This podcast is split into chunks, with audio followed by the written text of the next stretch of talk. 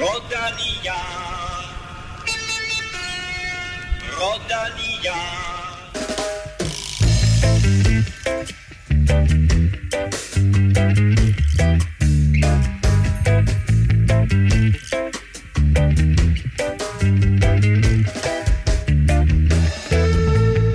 Med et års forsinkelse er OL i Tokyo slut. Som nation levede Danmark op til forventningerne, og vi fik også en flot afslutning med medaljer både til vands, til lands og på banen. Der var både skuffelse og jubel på banen. Vi fik dog hele 3 medaljer, heraf 2 af sølv og 1 af guld. Og dermed velkommen til mine 2 helt egne gulddrenge, Kim Plæsner og Stefan Juhus. Tak for det. Guldtoren. Guldtoren. Hvad, Kim, hvad står tilbage for dig efter OL? Jamen, det gør jo de her 3 medaljer, og jeg synes jo, at Danmark i sig selv, også mål på indbyggere og sådan noget, får rigtig mange medaljer. Og banecyklingen, de tager 3 af de der 11 medaljer, og hvis Amalie lige havde fået knedet den op på en bronze, ikke, så havde de altså taget en tredjedel af alle medaljer til OL, og det synes jeg er ret fantastisk, og viser noget om, at den satsning, der er lavet på det, det har selvfølgelig båret frugt, selvom der var nogle gulddrenge i firen, guldfiren, der blev til sølvfiren.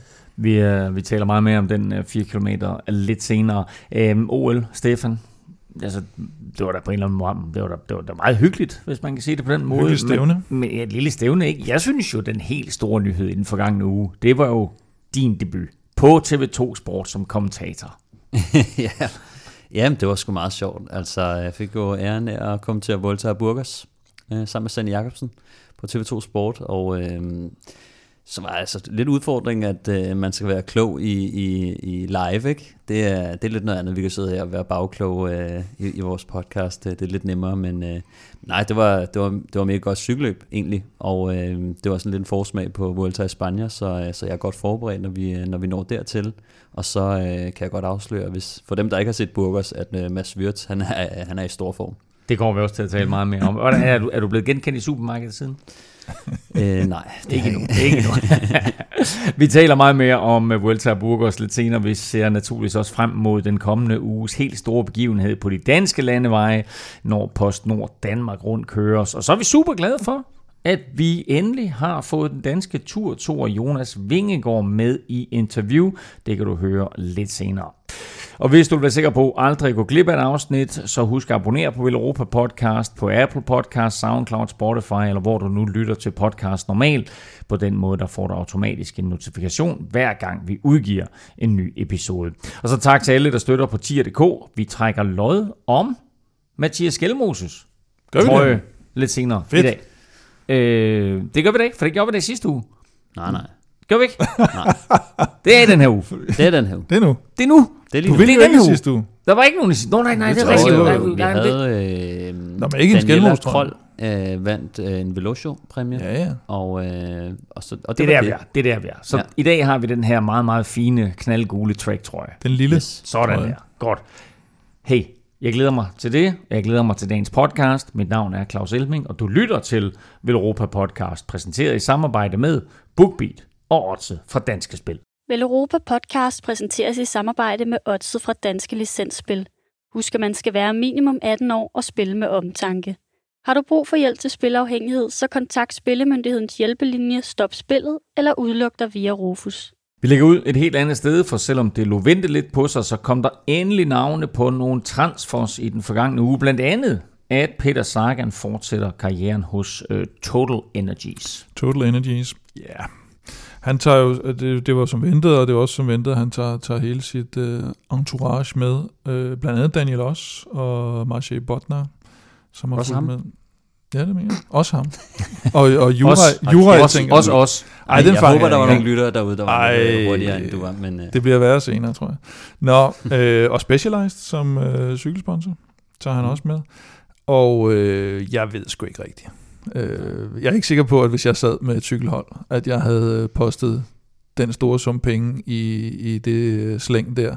Fordi selvom han måske ikke tjener de der 4-5 millioner euro mere, så tjener han nok stadigvæk en del, ikke? Og de andre skal trods alt også have løn.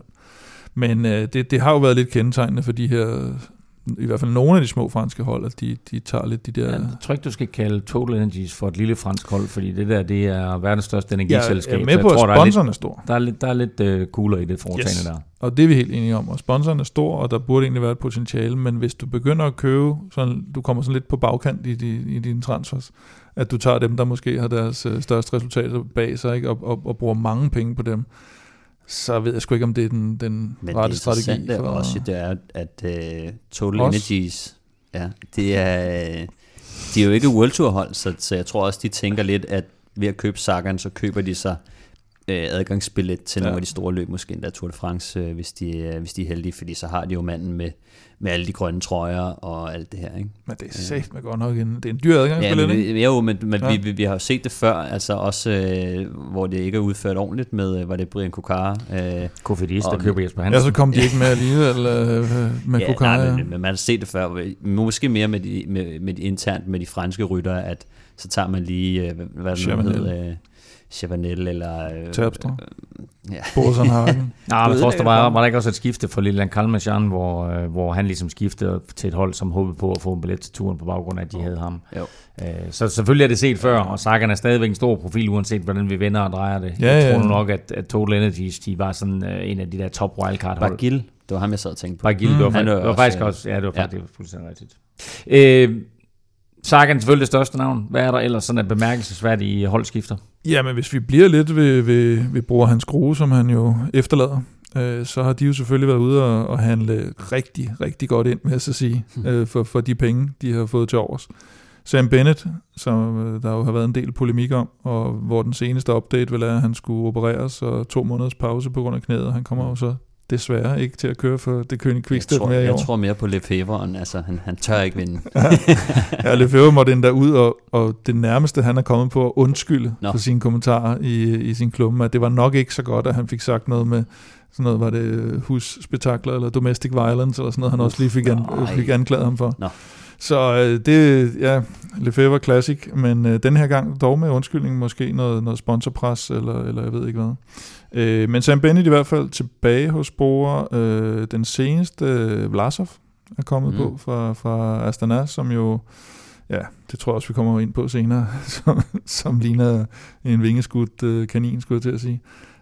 Igita fra EF, Jai Hindley, Giro-helten for sidste år for DSM, og Marco Haller, som jo, ja, han var vel en lead-out-rytter, og nu er han blevet sådan næsten sådan lidt en brostensklassiker, semi-type, rigtig god cykelrytter faktisk, og alle dem har de altså fået handlet ind allerede. Sam Bennett, Vlasov, Igita, Hindley, Haller eller alle de her navne, alle sammen tilbruger hans krog, det er noget af et indkøb. Men viser også bare, at de har fået en masse kugler til års, efter at de har ladt Sagan gå, ikke? Ja, og de smed jo også, har også smidt Pascal Ackermann jo, som tabt stoldansen i sprinterduellen der. Mm. Men Ackermann har så fundet plads på UAE-holdet, som nok mangler en sprinter, der kan vinde, efter at Gaviria måske ikke lige har levet helt op til forventningerne. Og det er lidt interessant, det der sker med UAE, fordi jeg synes, de der navne der designer, altså der kommer næsten et nyt navn for UAE hver dag, ikke? Så altså ligesom Total Energies har en kæmpe sponsor i ryggen, så har UAE jo altså et helt land, og også olie og energi i ryggen med mere, ikke? Designer altså nogle lidt interessante ryttere. Så det er ikke kun sådan et hold, som nu bliver bygget op omkring Tadej Pogačar. De vil mere end det. Jamen, jeg synes generelt faktisk, hvis man kigger ned gennem truppen, har de også mange af de unge talenter. Fra Colombia også. Der er en, der hedder Ardila. Nu er han godt nok allerede på holdet, men de har altså rigtig mange unge rytter. Nu har de jo så handlet ind Joao Almeida. Ja, så ham der Dojo, for der vandt, var det Lavinier, ikke? Ja, Joan Ayuso. Ja. Han er også kommet dertil. Han er det næste vilde skub, tror jeg, som er sådan lidt Pogačar, Remco-agtig. Men de henter, som siger, Joao Almeida også, som har jo været en vanvittig interessant og dygtig cykelrytter, som vi har set folde sig ud i Giroen især. Alvaro Hodge, en sprinter mere til UAE, som altså med Pascal Ackermann og Alvaro Hodge, så viser de også, at de også gerne vil vinde cykelløb lidt oftere, så de henter ikke kun bjergrytter. De kommer til at køre med hele paletten faktisk. Marc Soler henter de også ind, som også igen ja, den havde jeg altså ikke var den set. Der. Nej, det var meget overraskende. Ja. Og igen, Soler har jo siddet lidt på Movistar-holdet, og ikke rigtig kunne komme til fadet, så han har stået sådan lidt og banket på. Var det Marc Soler, der vandt de 2 eneste sejre sidste år, ikke? Jo, præcis. Jo, men de har jo Enric Mas som deres store klassementshåb, og så henter de Superman Lopez ind også. Så han har egentlig i virkeligheden fået det svært, også fordi han måske er den bjergrytter, som...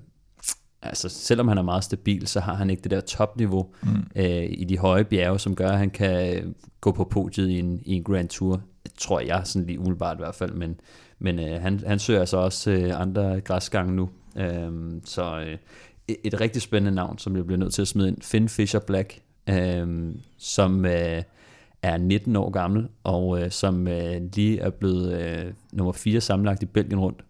Han kommer til at blive vild og bliver også nævnt af flere som et af de næste store talenter. Er i virkeligheden bare en virkelig stærk rytter og har enkeltstartsevnerne på plads. Han var på Jumbo Vismas ungdomshold, og han er lige kommet op på voksenholdet, og så bliver han altså snuppet af UAE og skifter med øjeblikkelig virkning. Så det er sådan lidt en interessant holdskifte, synes jeg også. Og tror jeg bliver en mand, som vi kommer til at se. Også at de ikke har mulighed for at holde på ham. Viser også noget enten mystisk, eller at der har været et eller andet, fordi det er jo ikke normalt, at du lader sådan et stort talent gå midt i en sæson. Nej, jeg tror ikke, der er nogen, som Jumbo Visma ikke har økonomisk mulighed for at holde på. Det virker som om, at de også har ret store lommer, men UAE, de er jo faktisk, bortset fra INEOS, det rigeste, eller det kan man sige, det hold med størst budget, og dem, der kan lave de her moves, ikke? Og de stjæler altså ham øjeblikkelig virkning, og signer ham de næste 3 år også, så de har ligesom snuppet ham, og vi ved jo bare fra vi så det også fra sådan en som Mark Hirschi, at de er altså ikke blege for at gå ind og snuppe folk direkte, ikke? Og tilbyde dem en løn, hvilket gør, at de der ryttere, de bare tænker, nå, men så skal jeg da bare afsted, altså. Jo, og langsigtet, ikke? Nu fik Pogačar den der, var det nærmest 7-årig kontrakt, og Almeida bliver signet på en 5-årig. Som man ellers kun har set med Bernal og netop Pogačar tidligere. Ikke? Og de er ikke blege for at lægge store kontrakter på bordet lige nu. Og så er det jo meget de unge ryttere. Og det er klart, når man giver de 5-6-7-årige kontrakter, så altså, er det unge rytter, man satser på, og unge rytter, der måske allerede har bevist sig selv. Og det er jo også den her nye trend i cykelsporten med, at de unge rytter tidligere får succes, end vi så det før i tiden. Og derfor så begynder vi måske netop at se de her lidt længerevarende kontrakter, som man kender fra andre sportsgrene, at nu man sikrer sig de unge store talenter i en længere periode. Og vi har jo stadigvæk danske Mikkel Bjerg på UAE. Til gengæld så har UAE så sagt, vi kan godt lide Danmark, vi kan ikke lide Norge, så de har sagt til to nordmænd. Ja, Alexander Kristoff og Sven-Erik Bystrøm, hans trofaste marker, de ryger sig til belgiske Intermarché Vanty Gobert. Og det er ikke sådan et skifte, hvor jeg tænker, at det nødvendigvis bliver en fiasko, som man måske ville tænke med, hvis de skiftede til fransk hold. Men det er, de kan jo også tilbyde Kristoff et fornuftigt program, der passer til ham. Og så hvis han kan holde dampen oppe, som han jo faktisk har gjort, hvis man kigger så på hans resultatliste, så er han faktisk ikke sunket sådan helt væk, altså, men har bare ikke sprunget lige så meget i øjnene som tidligere. Nej, altså, det der med kontrakterne der, vi skal ikke mange år tilbage, før at der var det standard 2-årig kontrakt. Ja. 3 år, hvis det var helt vildt. Ja. Altså 3-årig, så spærrede man lige øjnene op og sagde, okay, en 3-årig. Ja. Og nu er vi altså oppe på 5-7 år for de unge, og Remco fik også en 5-årig. Og vi så det også faktisk Frederik Vandahl, ikke, som jo faktisk var fuldstændig uprøvet i seniorrækkerne, ryger til Bora på en 3-årig kontrakt, var også sådan lidt, men for ham at gøre det, ville jeg tænke, okay, hvis du har 3 år, så har du sikring nok til, at man også tør som ung rytter at springe ud i det, hvor at jeg tror, der er mange, så hvis du får en 1-årig på et stort hold, så ved man næsten, at det kan næsten kun blive en fiasko, fordi du skal bruge noget tid på at køre dig voksen på en eller anden måde. Ja, og det virker jo som om, at man næsten køber ind nu for at konsolidere sig til fremtiden. Og jeg kan også huske, at vi havde Remco med i vores, der fortalte han jo også det der med, at Quickstep signede ham jo først, da både Bike Exchange eller Green Edge, hvad de hed dengang, og Sky begyndte at komme ind og sige, jamen, så napper vi ham, hvis I ikke tager ham nu, for han skulle have været over at køre på Axel Merckx' hold derovre i USA, det der, som Mikkel Bjerg også kom fra. Harkens, Bermans, hvad det hedder?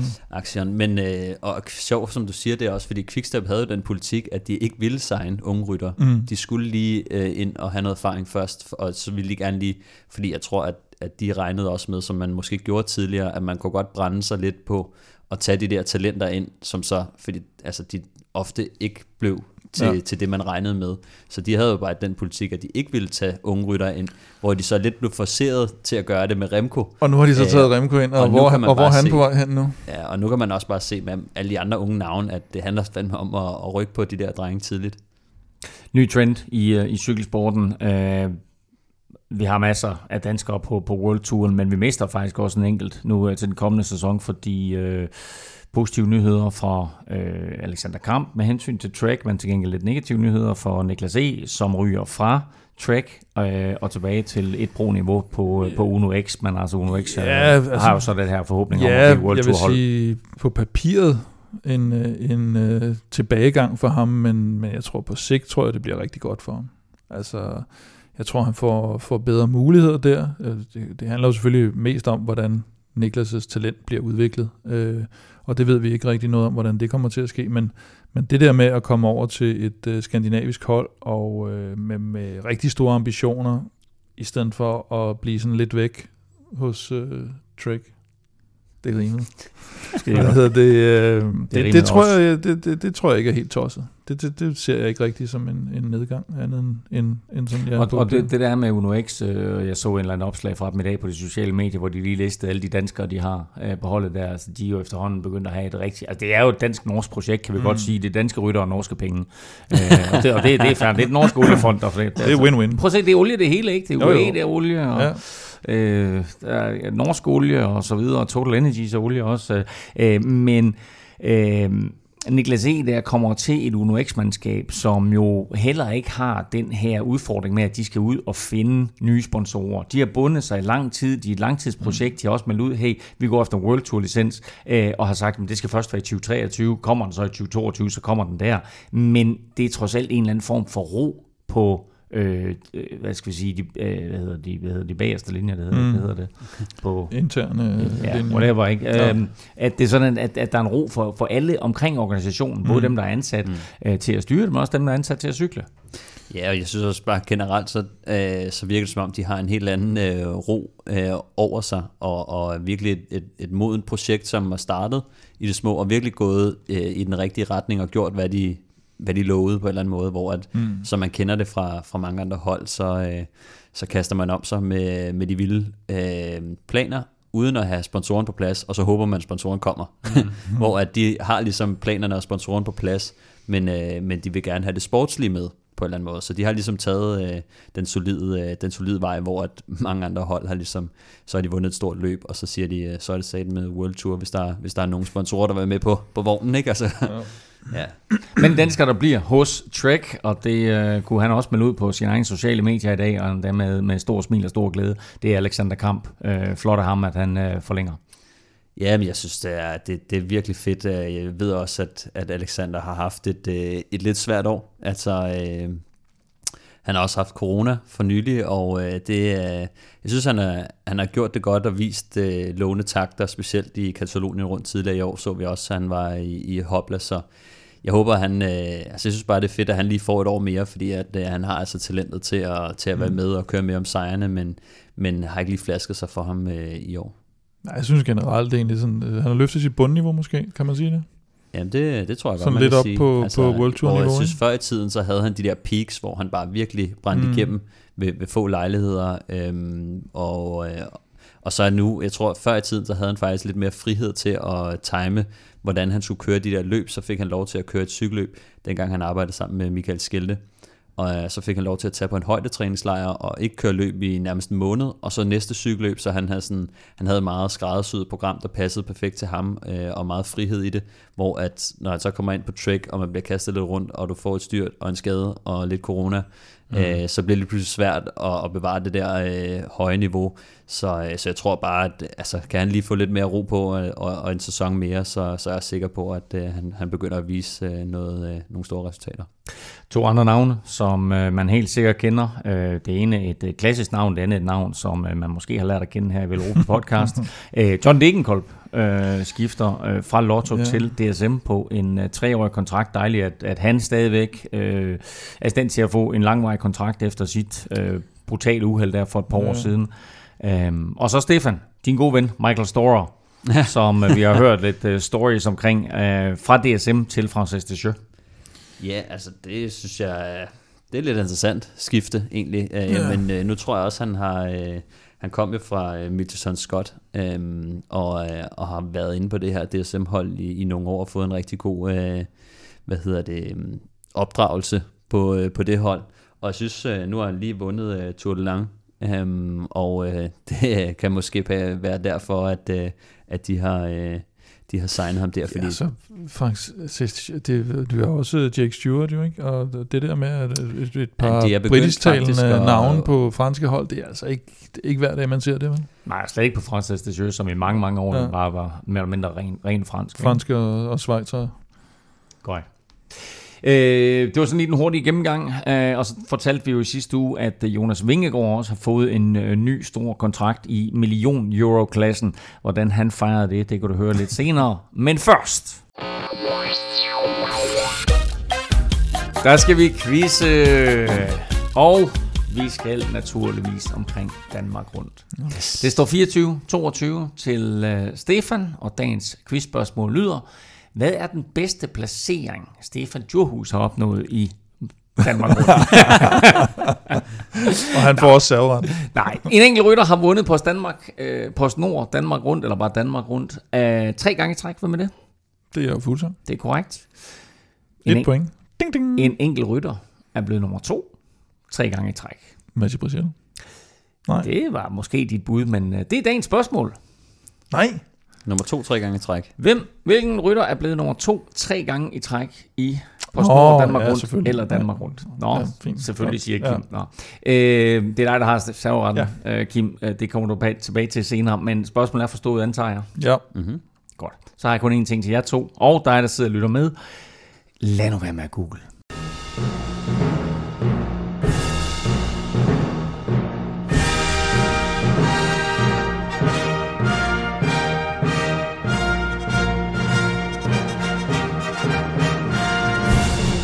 Og så skal vi for sidste gang omkring OL i Tokyo og den olympiske cykelbane, hvor der trods medaljer, hele 3 af slagsen, var en smule skuffelse at spore i den danske lejr.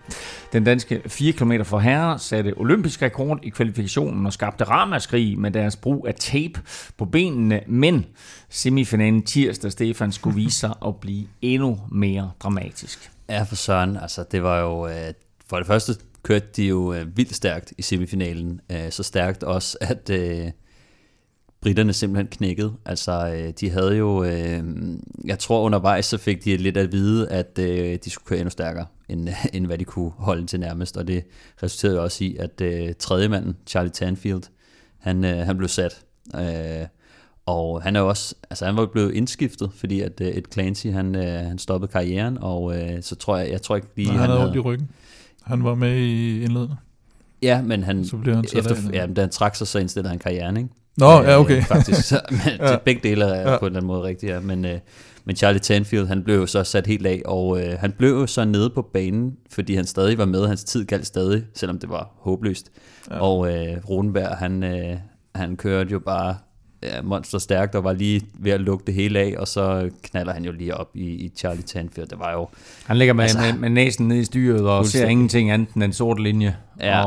Og der er ikke... Altså, jeg så, at Det var Morten Bennekov bagefter, der fortalte, at der er sådan nogle, der skal markeres med nogle flag eller et eller andet på banen, når der hænger en rytter, og det blev der ikke gjort, så der havde japanerne ikke lige styr på hele... Nej, der skal skydes af det organisatoriske, de skal skulle have plukket pistolen af. Ja. Det gjorde de dagen efter. Om de så skyder en meter før, ja, så rammer Rodenberg stadigvæk op i ryggen af ham der, ikke?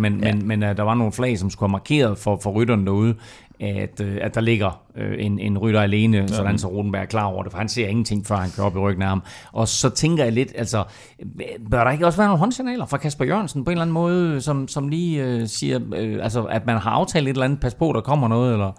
Jeg tror bare, det hele gik så hurtigt egentlig, og han havde jo tabt fuldstændig fart, Charlie Tanfield, ja, og Rodenberg sagde også, han havde godt set, at der var en, der var sat af, men han vidste ikke, om det var første, anden, tredje eller fjerde mand, altså han var, og så tror jeg bare, han fokuserede på, at nu skulle lige køres i mål det sidste stykke, ikke?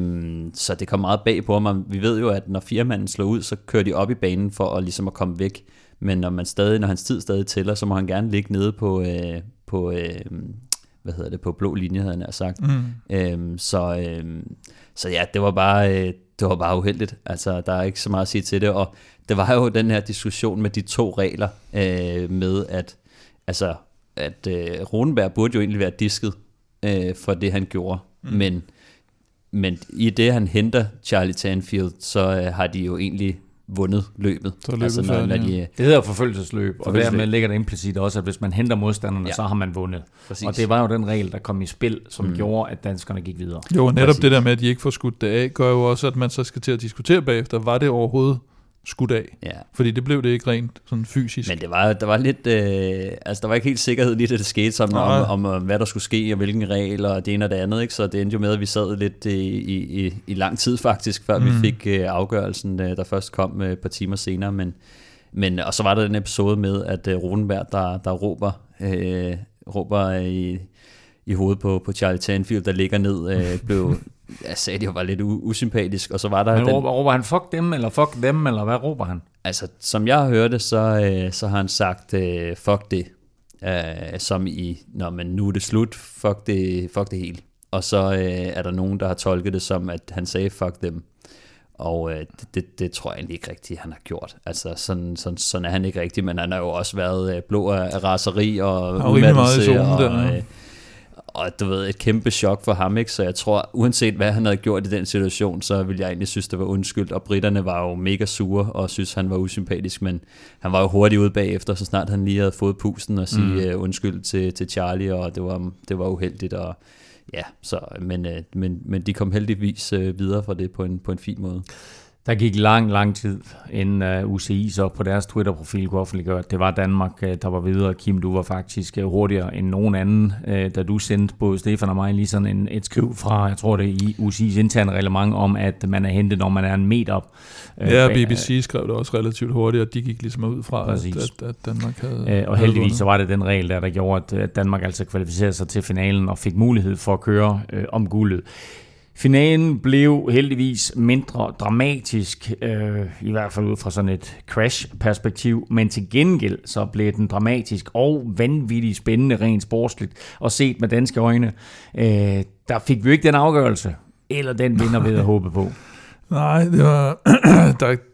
altså man kan sige, det største, det var jo selvfølgelig, at Ghana, han ligesom overtog scenen, og hvis danskerne kørte jo også vanvittigt hurtigt, men Niklas får måske ikke lige taget så lang en føring, som han skulle, og jeg har også hørt noget med, at Lasses fart lige gik lidt ned under den føring, han så tager. Om de to ting hænger sammen, ved jeg ikke helt. Og så ender det jo ligesom med, at Rodenberg måske også får et længere stykke, og så kommer Rodenberg altså op i en ret lang en-til-en duel med Ghana, og det er der ingen, der har lyst til i hele verden. Og den måde, han får kørt det hjem på at vinde de der 0,8 i minus fra italieners side, eller plus hedder det jo sådan set på banen, og så til at de vinder med de der, er det 16... Er det et lille sekund, de var hentet, ikke? Ja. Jo, ja.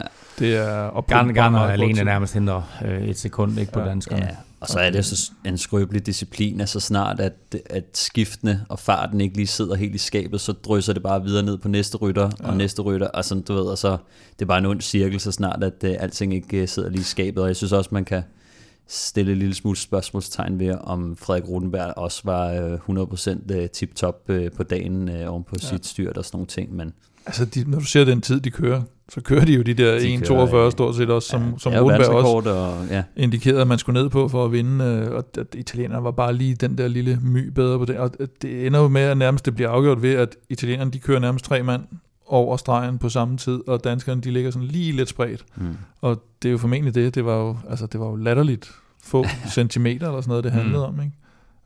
Så, men jeg synes, når skuffelsen over, at de ikke vandt den lagde sig, så synes jeg også, at glæden over den der fantastiske disciplin og den fantastiske finale, spændende finale, med, altså det er vanvittigt imponerende at se dem. Altså den måde, de kører på, og ikke kun Garner, men altså den der, selve disciplinen, synes jeg bare, er vildt fed. Altså. Fordi det er så, man kan også bare se det, at der skal så lidt til, at lige pludselig, hvis der er en, der tager en halv meter, eller hvis der lige pludselig er et skift, der kikser, eller der er også nogen, der kører ind i hinandens hjul, ikke? Eller du lige kommer op og ride på baghjul. Det er jo så små marginaler, de kører med hele tiden. Ikke? Til gengæld så tror jeg, at vi nu kommer til at se frem til en lidt ny holdsammensætning, og jeg tror også derfor, Kasper Jørgensen måske var lidt ude og jeg ved ikke, om han satte lidt tvivl, om han skulle fortsætte i virkeligheden, ikke? Fordi at, jeg tror, at de skal til at kigge på et nyt hold efterhånden, fordi at kan man sige, om 3 år, så kan det godt være, at Lasse ikke lige er helt samme sted, og det kan være, at nogle af de andre skal køre lidt mere landevej. Så egentlig så tror jeg, at vi ser lidt Rasmus Lund stå tilbage og skal bruge 3 nye fantomdrenge og køre måske med. Måske Julius skal komme ind, så, eller hvis ikke han kører landevejen. Men de skal til at kigge sig lidt om, fordi jeg er ikke sikker på, at de samme drenge, de kommer til at stille op om 3 år. Man skal aldrig sige aldrig, men de kommer nok ikke til at blive i den samme form, om ikke andet, fordi at jeg tror lidt, de kommer til at lægge det lidt på køl med de drenge, som har kørt 4 km nu. Der er 3 år til næste OL i Paris, og det er fuldstændig, som du siger, Stefan, et spørgsmål om, at der skal nok 2 eller 3 nye ryttere ind på det her mandskab. Rasmus Lund virker stadigvæk som rytter, man kan satse på, og spørgsmålet er så, nu starter han det for Danmark i år. Det gjorde Rodenberg for 5 år siden. Ja. Rodenberg afslutter den i år, så det kan være, at Rasmus Lund han udvikler sig til afslutteren for Danmark her i løbet af de næste 3 år, men spændende at følge hele den udvikling her, og hvem det er, som skal overtage den store arv, der trods alt er fra de her 4-5 drenge, der nu har vundet bronze og sølv, men altså blev, om ikke snydt for guldet, så i hvert fald godt kære sig over, at de ikke fik lov til at slutte den her meget målrettede indsats af med en guldmedalje. 5 år har de vidst, at det her, det var der, det skulle kulminere, og så kan man jo godt tillade sig at sige, at det var de små Marganaler, der afgjorde det. 17,1 hundredel sekund tabte de VM-guldet, men stadigvæk kæmpe tillykke herfra til Frederik Rodenberg, Niklas Larsen, Lasse Norman, Rasmus Lund og så reserve Julius Johansen med OL-sølvet. Det har aldrig været så nemt og billigt at lytte til lydbøger som med BookBeat. Både spændende nyheder og gamle klassikere. Kom i gang med det samme på BookBeat.dk. Nu er vi glade for igen at kunne byde en ven af familien tilbage i folden, og det er med et fabelagtigt og gratis tilbud til dig. Du har helt sikkert hørt eller set BookBeat på tv, og nu kan du altså prøve 1,5 måned gratis ved at gå ind på BookBeat.dk/Velropa. BookBeat er en lydbogsapp, og der er masser af både danske og udenlandske bøger at vælge mellem, og som jeg fortalte i sidste uge, så er jeg i gang med en bog, som intet har med cykling at gøre, men som bare er rigtig, rigtig fed. Hærdet hedder den, og det er bogen skrevet af en tidligere narkobetjent, der fortæller en masse af de historier, der normalt ikke tåler dagens lys. Den er helt klart et lyt værd. Er du mere til cykelbøger, så har vi jo lavet den her liste inde på BookBeat, der hedder Velropa anbefaler. Og Kim, hvad er det for nogle bøger, som vi har derinde? Jamen, jeg synes efterhånden, det er en ordentlig stak. Mange af de her portrætbøger, eller hvad skal man sige, erindringsbøger er det for nogle af dem. Fuglsang, som jo stadigvæk godt nok er i gang med karrieren. Cavendish. Der har vi også noget lidt til dem, der kan lide det mere kontroversielle med Armstrong. Cycle of Lies er der en, der hedder. Og så helt tilbage til Eddy Merckx og Tour de France bøger, og der var noget... den gamle, er det ikke Werner Møllers, den der løgn over løgn, Michael Rasmussen, der forholder sig sådan lidt til de sådan mere hykleriske aspekter af doping-tingene. Og hvis jeg siger hyklerisk, Stefan, så har du en favorit, ved du? Ja, jamen, det var faktisk måske en af de første cykelbøger, jeg læste, Helte og Hyklere med Jørn Mader, okay. Som hans take på, på hans 15 års kommentering, og i den verden, at han skriver om nogle af vores danske stjerner, som jo både har været helte og hyklere. Så det er sådan meget interessant, hvor man ligesom får begge sider af sagen på en eller anden måde. Ikke? Det er den anden bog i serien om hylte og hæklere.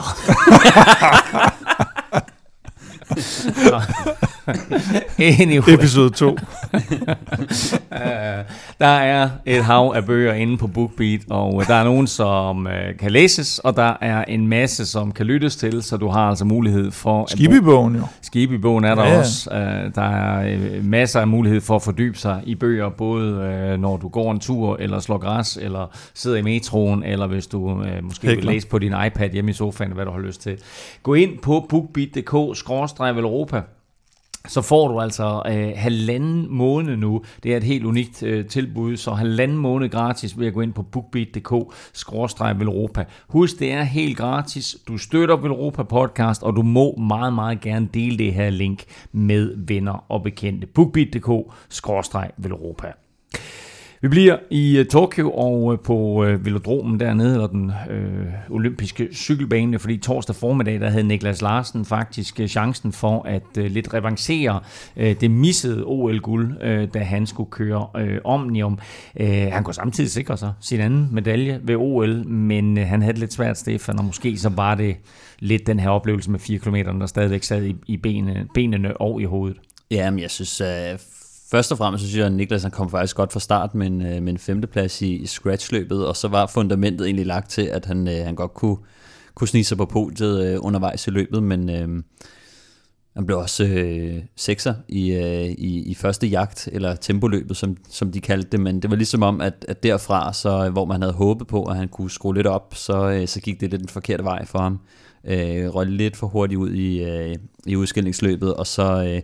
Og så kunne man se, at han havde ikke lige det der ekstra gear i finalen, i pointløbet i finalen, fordi at jeg sad også og tænkte på, det har sgu også været hårdt for ham. Nu har han som den eneste i Omnium kørt den her guldfinale dagen inden, at de skulle starte, og lige sådan 3 dage i benene med intenst fokus, og den træning, han har lavet op til, har også været meget specifik, så der var ikke lige det spol i benene, som der skulle have været. Og jeg tror også, når man tænker på, altså, hvis man nu siger, at jamen, de kører jo lige under 4 minutter, det er jo herregud, det er jo ingenting, men inden da, så skal de skal også varme op ret intenst, fordi at man skal sikre, at det er de bedste 4 minutter, der kommer ud. Så der er både opvarmning, selve eventet, nedrulning og sådan noget, som alligevel gør, at de kommer op og kører et par timer, ikke? Og så det ikke bare er ingenting. Så desværre, så var det lige en lidt for stor mundfuld for Niklas lige her. Han bliver samlet 5'er, og selvom det selvfølgelig er en flot præstation, så var det jo ikke en medalje, som vi havde håbet på. Matthew Walsh fra Storbritannien var helt igennem suveræn. Han tog det her løb fra spids, og så scorede han ellers bare point efter behag, og var med frem i samtlige discipliner. Han kommer ind som nummer 1 med samlet 153 point, og det er altså 24 point flere end Campbell Stewart, der blev nummer 3, og bronzen gik så til Elia Viviani, som vi jo kender fra alle mulige andre sammenhæng med 124 point. Benjamin Thomas fra Frankrig blev 4, og så altså Niklas Larsen 5'er der med 113 point. Og selvom han var sådan forholdsvis tæt på, så var der alligevel langt op til Elia Viviani på bronzen der. Til gengæld så var der hurtig oprejsning af fredag, sådan set med danske øjne, da sølvduoen, kan vi jo tillade sig at kalde det, Amalie Didriksen og Julie Leth, de kørte sig ind på en flot anden plads, og der var heller ikke nogen tvivl om, hvem der skulle vinde det løb, fordi vinderne trods alt var suveræne, men enormt flot sølvmedalje af de to danske piger. Jamen, jeg synes, at det var en meget nervøs start på løbet. Der var faktisk flere styrt undervejs, blandt andet Kirsten Wild lavede et meget dumt styrt, som jeg kunne se, at hun dykkede bare lige direkte ned i en anden rytter. Jeg tror, en australer, der kom ind eller et eller andet, så kører du lige ned i en, men hvis det er det samme styrt, vi tænker på, så ved jeg ikke, om Julie Leth ikke opdager det, eller hun bare er iskold, fordi der er tre ryttere, der styrter altså nærmest på hendes baghjul, og hun har lige skiftet til Amalie. Og hun sidder bare og kigger frem. Og jeg ved ikke, om man bare gør det på banen, at man skal kigge frem. Det der med at kigge sig tilbage, det er en ret dårlig idé på banen. Jo. Men hun er iskold, da det sker. Og hun må da trods alt høre det. Ja, men jeg tænkte, at selvfølgelig hører man det derinde, fordi der kommer ret stort knald faktisk. Men det var ligesom om, jeg var også lidt chokeret over, hun gav, altså der var ingen mine på hende. Altså det så lidt vildt ud, men... Ja, men blandt andet hollænderne og belgierne var også nede at ligge, så der var lige et par styrt, som gjorde lidt nervøs start, og Amalie og Julie kom heller ikke, de fløj ikke ud af boksen fra start, som britterne gjorde, men de kørte sig rigtig flot ind i cykelløbet, synes jeg, og fandt virkelig rytmen, så det var fedt at se, og bagefter kunne man se også, hvor glade de var. De har virkelig set frem til det her i lang tid. Og de var meget, meget glade, men Julie hang lidt med skuffen, men det var helt andre årsager. Ja, men hun fik det dårligt bagefter, som jeg synes også var lidt vildt, men jeg tror simpelthen, hun har været så meget op at køre, og jeg tror også, man glemmer lidt, at det faktisk er ret varmt i Tokyo, så jeg tror sådan varmen derinde, og det intense pres, og den udladning, de har lavet, det ramte hende lidt bagefter, så hun måtte lige ned og ligge med lidt kvalme og ubehag, men ja, heldigvis var hun glad og tilfreds efter løbet. Og en sindssygt flot, at de gør det her, og skaffer den her sølvmedalje til Danmark, Amalie Didriksen, Julie Leth. De var blandt favoritterne, men derfra så til at sikre sølvet, det var altså en kraftpræstation af de to piger her. Og så gik det faktisk endnu bedre i mændenes parløb, fordi det gik både som vi måske havde forventet, men i hvert fald havde håbet. Michael Mørkøv og Lasse Norman, de levede op til deres favoritværdighed. De var guldfavoritter, og de endte også med at tage guldet. Gulvet. Ja, jeg synes, der var gulvet. Gulvet ligesom sølvet. Ja, gulvet. Der var lidt historiske perspektiver i det her med Mørkøv, der jo allerede var med i 2008 med Alex Rasmussen og fik lidt en skuffelse der med en 6. plads, tror jeg det var. Og så Lasse Norman, der kører sig op og bliver den mest vindende danske OL-medaljetager sammen med nogle andre, blandt andet Eskild Ebbesen. Og så igen synes jeg, det var sgu stærkt kørt.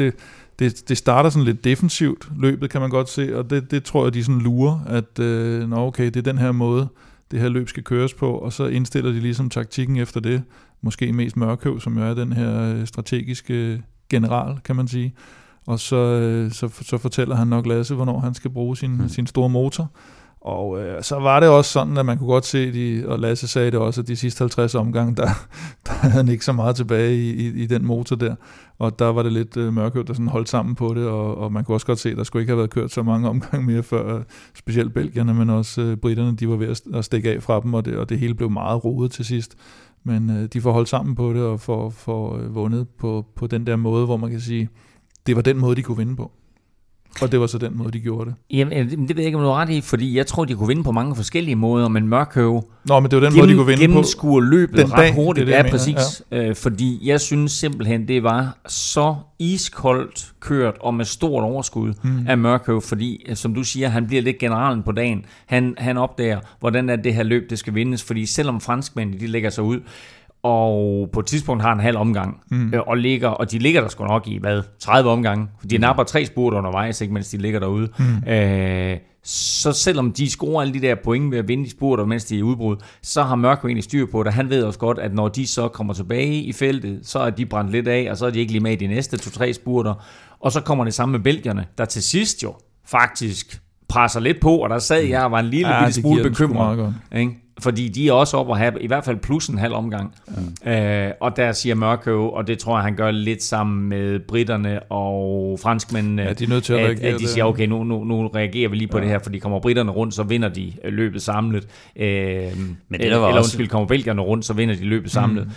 Og der får han bare lukket det der ned, Mørkøv. Ikke? Og det er selvfølgelig også derfor, Lasse Norman, han bliver så træt. Men det er også det med, at når det hele eksploderer, så de skal jo bare op og nå feltet, kan man sige. sige, ikke? Mm. Og det har de jo ikke styr over, fordi at de var jo kørt, og Michael og Lasse kører jo også afsted, ikke? Så de ligger jo og jagter nogen, der ligger og jagter et felt, og hvis de kommer rundt og tager omgangen, og Michael og Lasse ikke kommer med rundt, ja. Så det var sådan lige den der, altså havde det været et par omgange mere, så kunne det faktisk have været, at guldet var tabt, ikke? Men generelt så synes jeg, at med al den erfaring, som Michael især har, Lasse har den også fra 6 dages løb, så kender de bare det der game ud og ind, ikke? Og det der med, at okay, så lader vi franskmændene køre lidt, og så skal vi bare sørge for, at løbet bliver hårdt, altså at de får lov at stege lidt, så tager de nogle point, men bagefter så skal vi gøre noget, som gør, at de lige er sat ud af spillet i de næste 4 spurter eller et eller andet, ikke? Og jo, det var jo tydeligt, at de i starten også jo, kunne man se, der blandede de sig ikke så meget i spurterne heller, der skulle lige se løbet an.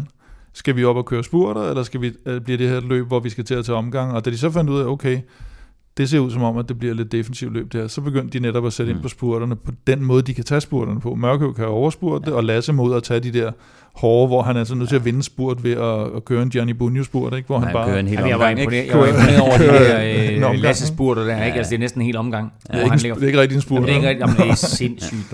Men det, der også gør det svært, det er jo, at normalt til 6-dages løb, så har de jo gearbegrænsning på, ikke? Som gør, at det bliver en helt anden karakter i løbet, hvor at grundfarten er lavere, og angrebene så, altså der sker meget mere. Det er derfor, de har gearbegrænsning, det er for at skabe et sjovere cykelløb. Når de så kører de her mesterskaber, så kommer der altså en ordentlig gearing på, som gør, at den der omgang, den kan du altså ikke rigtig få foræret.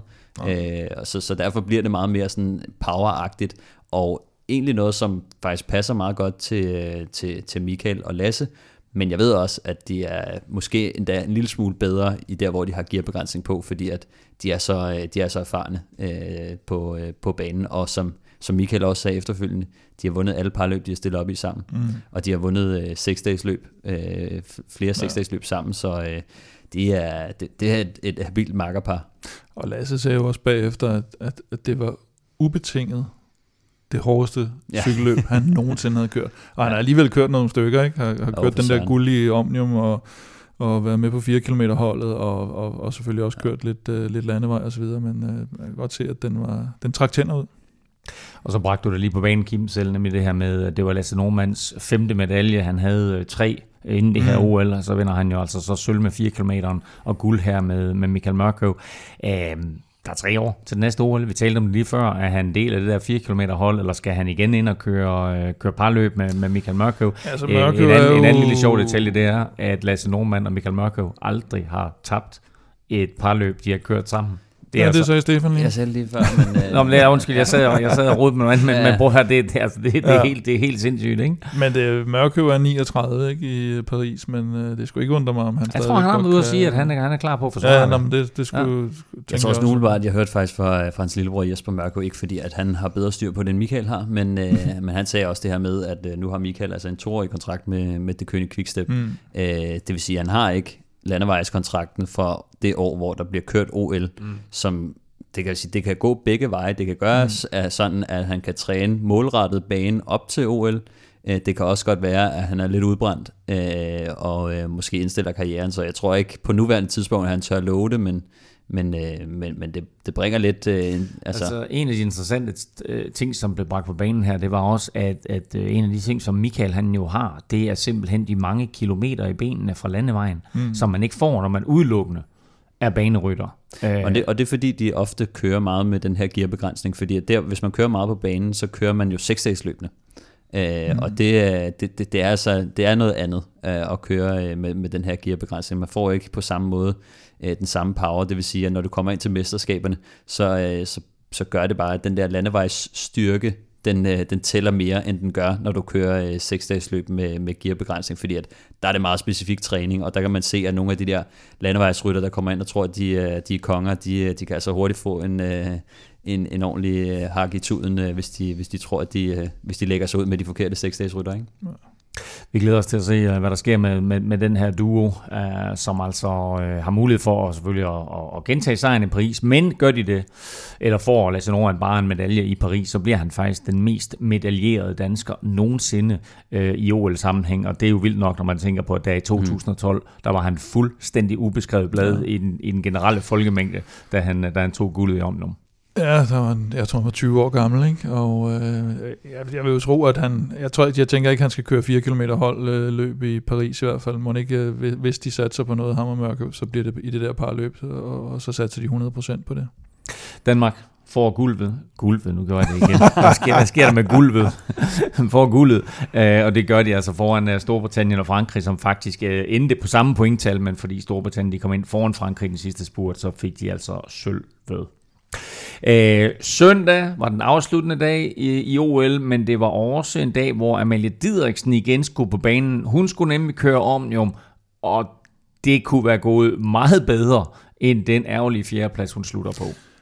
Ja, jeg synes egentlig, hun kørte godt, og lidt det, vi talte om med parløbet, at på dagen, der kører hun det på den måde, hun har mulighed for at vinde det på. Altså hun satser butikken i det rigtige tidspunkt i den sidste disciplin, og det er egentlig bare uheldigt, at nogle andre omstændigheder gør, hun så lige misser ud på fjerdepladsen. Første disciplin, der er hun faktisk rigtig heldig.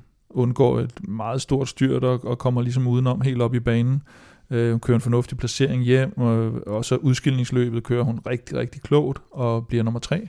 Og kommer dermed, jeg mener, hun kører så op på en fjerdeplads der, og så i pointløbet, der forsøger hun simpelthen at tage den omgang, der gør, at hun simpelthen rækker ud efter guldmedaljen. Og hun har sådan en halv til tre kvart omgang på et tidspunkt. De andre slår op i banen. Og så desværre så hende den vilde Kirsten der. Kirsten Vild, hun kører simpelthen op til hende, og hun er også brølstærk, kan man se. Og så ligger hun lige og tager de der ekstra point foran Amalie, som Amalie skulle have haft, for at bringe sig op i en sikker medaljekamp. Og så tager hun lige netop bronzen for snuden af hende. Så igen, altså, hun kunne ikke have gjort noget andet. Altså med det hun har, der kørte hun, eller hun kørte med det hun havde, og hun kørte den rigtige taktik, og det skulle bare ikke lige være der. Dermed så blev det amerikanske Jennifer Valente, som vandt guld, og det gjorde hun foran japaneren Kaji Hara, og så altså med hollandske Kirsten Wild på tredjepladsen. Dermed så slutter Danmark på 11 medaljer ved OL, vores næstbedste resultat siden 1948, og som Kim sagde indledningsvis, så var det altså 3 af de her 11 danske medaljer, der kom på banen. Du får ikke en medalje for at støtte Velropa Podcast, men du kan faktisk vinde en kop. Der er nye forsyninger på vej, og hver uge, der trækker vi lod om en kop blandt alle jer, der støtter Velropa Podcast på tier.dk.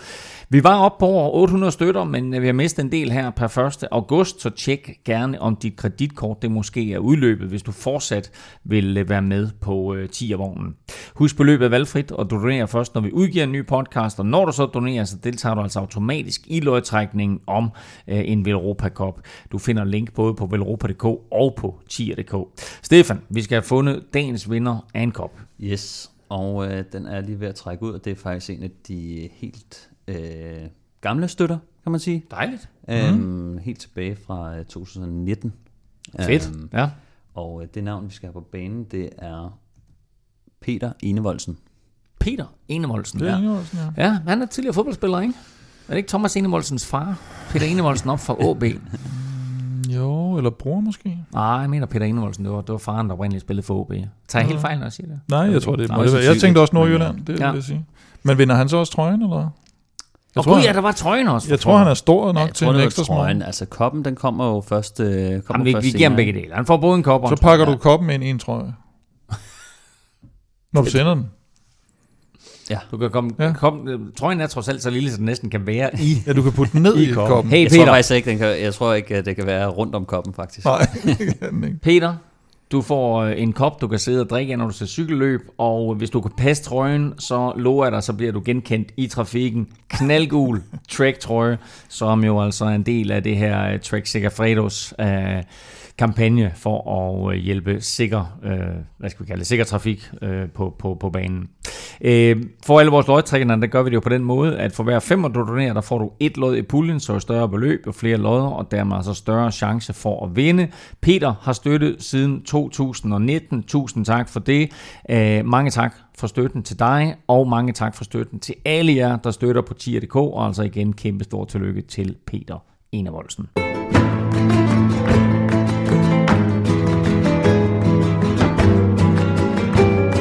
Vuelta af Spanien nærmer sig, og en anden Vuelta, nemlig Vuelta af Burgos, sluttede lørdag. Det var efter 5 etaper, hvor Mikkel Landa vandt samlet, og hvor Dannebro blev vist frem flere gange. Og Stefan, du sad i boksen og kommenterede hele baduljen. Ja, jo, det gjorde jeg, og faktisk Vuelta af Burgos imponerede mig faktisk ret meget, fordi at...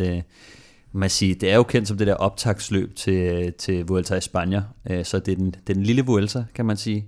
Men selv på de flade dage, det er jo et helt åbent landskab, så der er jo masser af sidevind, og det kommer også til at præge løbet. Vi så på første etape, at Mads Wirt, han var ved at køre væk i finalen med et par mand, og de var meget tæt på at holde hjem. De kom faktisk afsted tidligt på den etape. INEOS, de var ude og angribe sidevinden.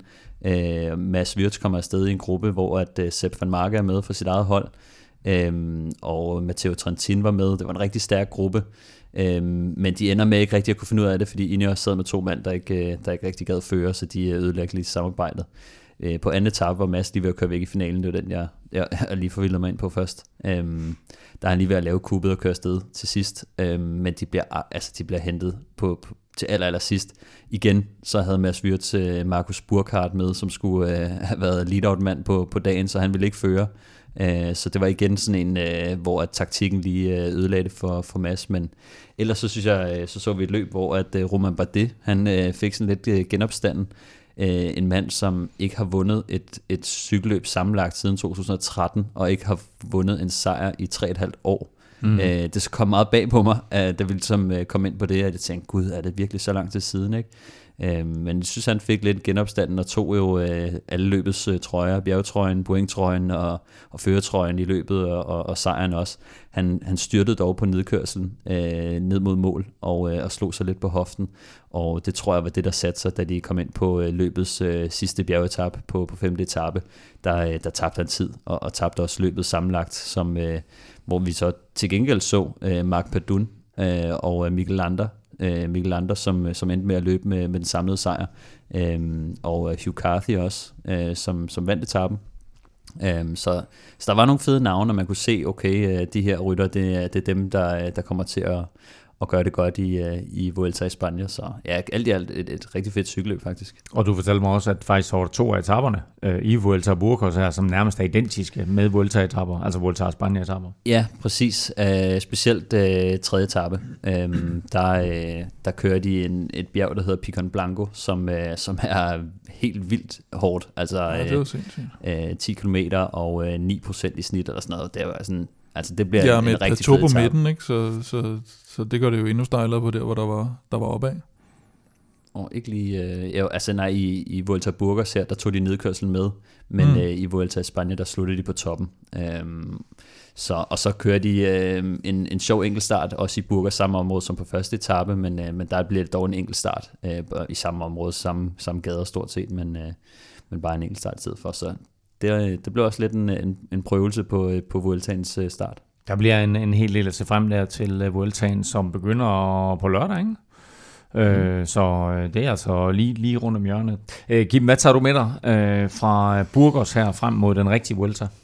Ja, men det er jo lidt noget af det, Stefan er inde på, at det var godt at se nogle af favoritterne eller outsiderne til Vueltaen vise sig frem. Landa og Hugh Carthy.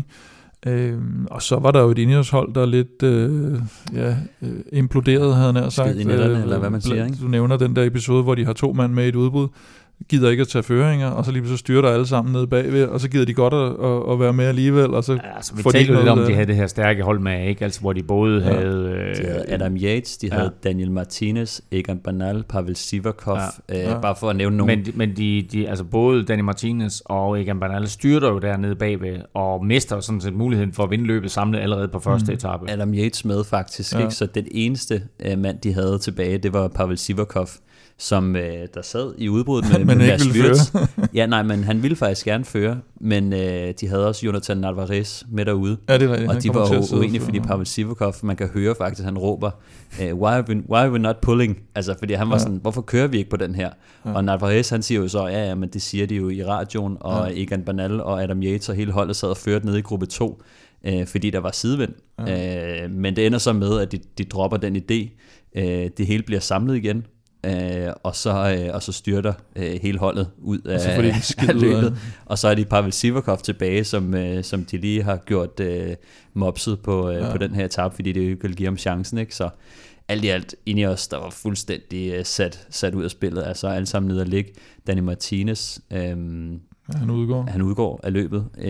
Han styrter ned i en grøft faktisk. Og, men det er først på fjerde etape, ikke? Ja, det er først på fjerde etape, ikke? Men ja, alt i alt. Og både Danny Martinez og Egan Bernal kører deres første løb efter, Giroen og coronasygdom. Så det var også lidt spændende at se dem. De ser altså ikke skarpe ud.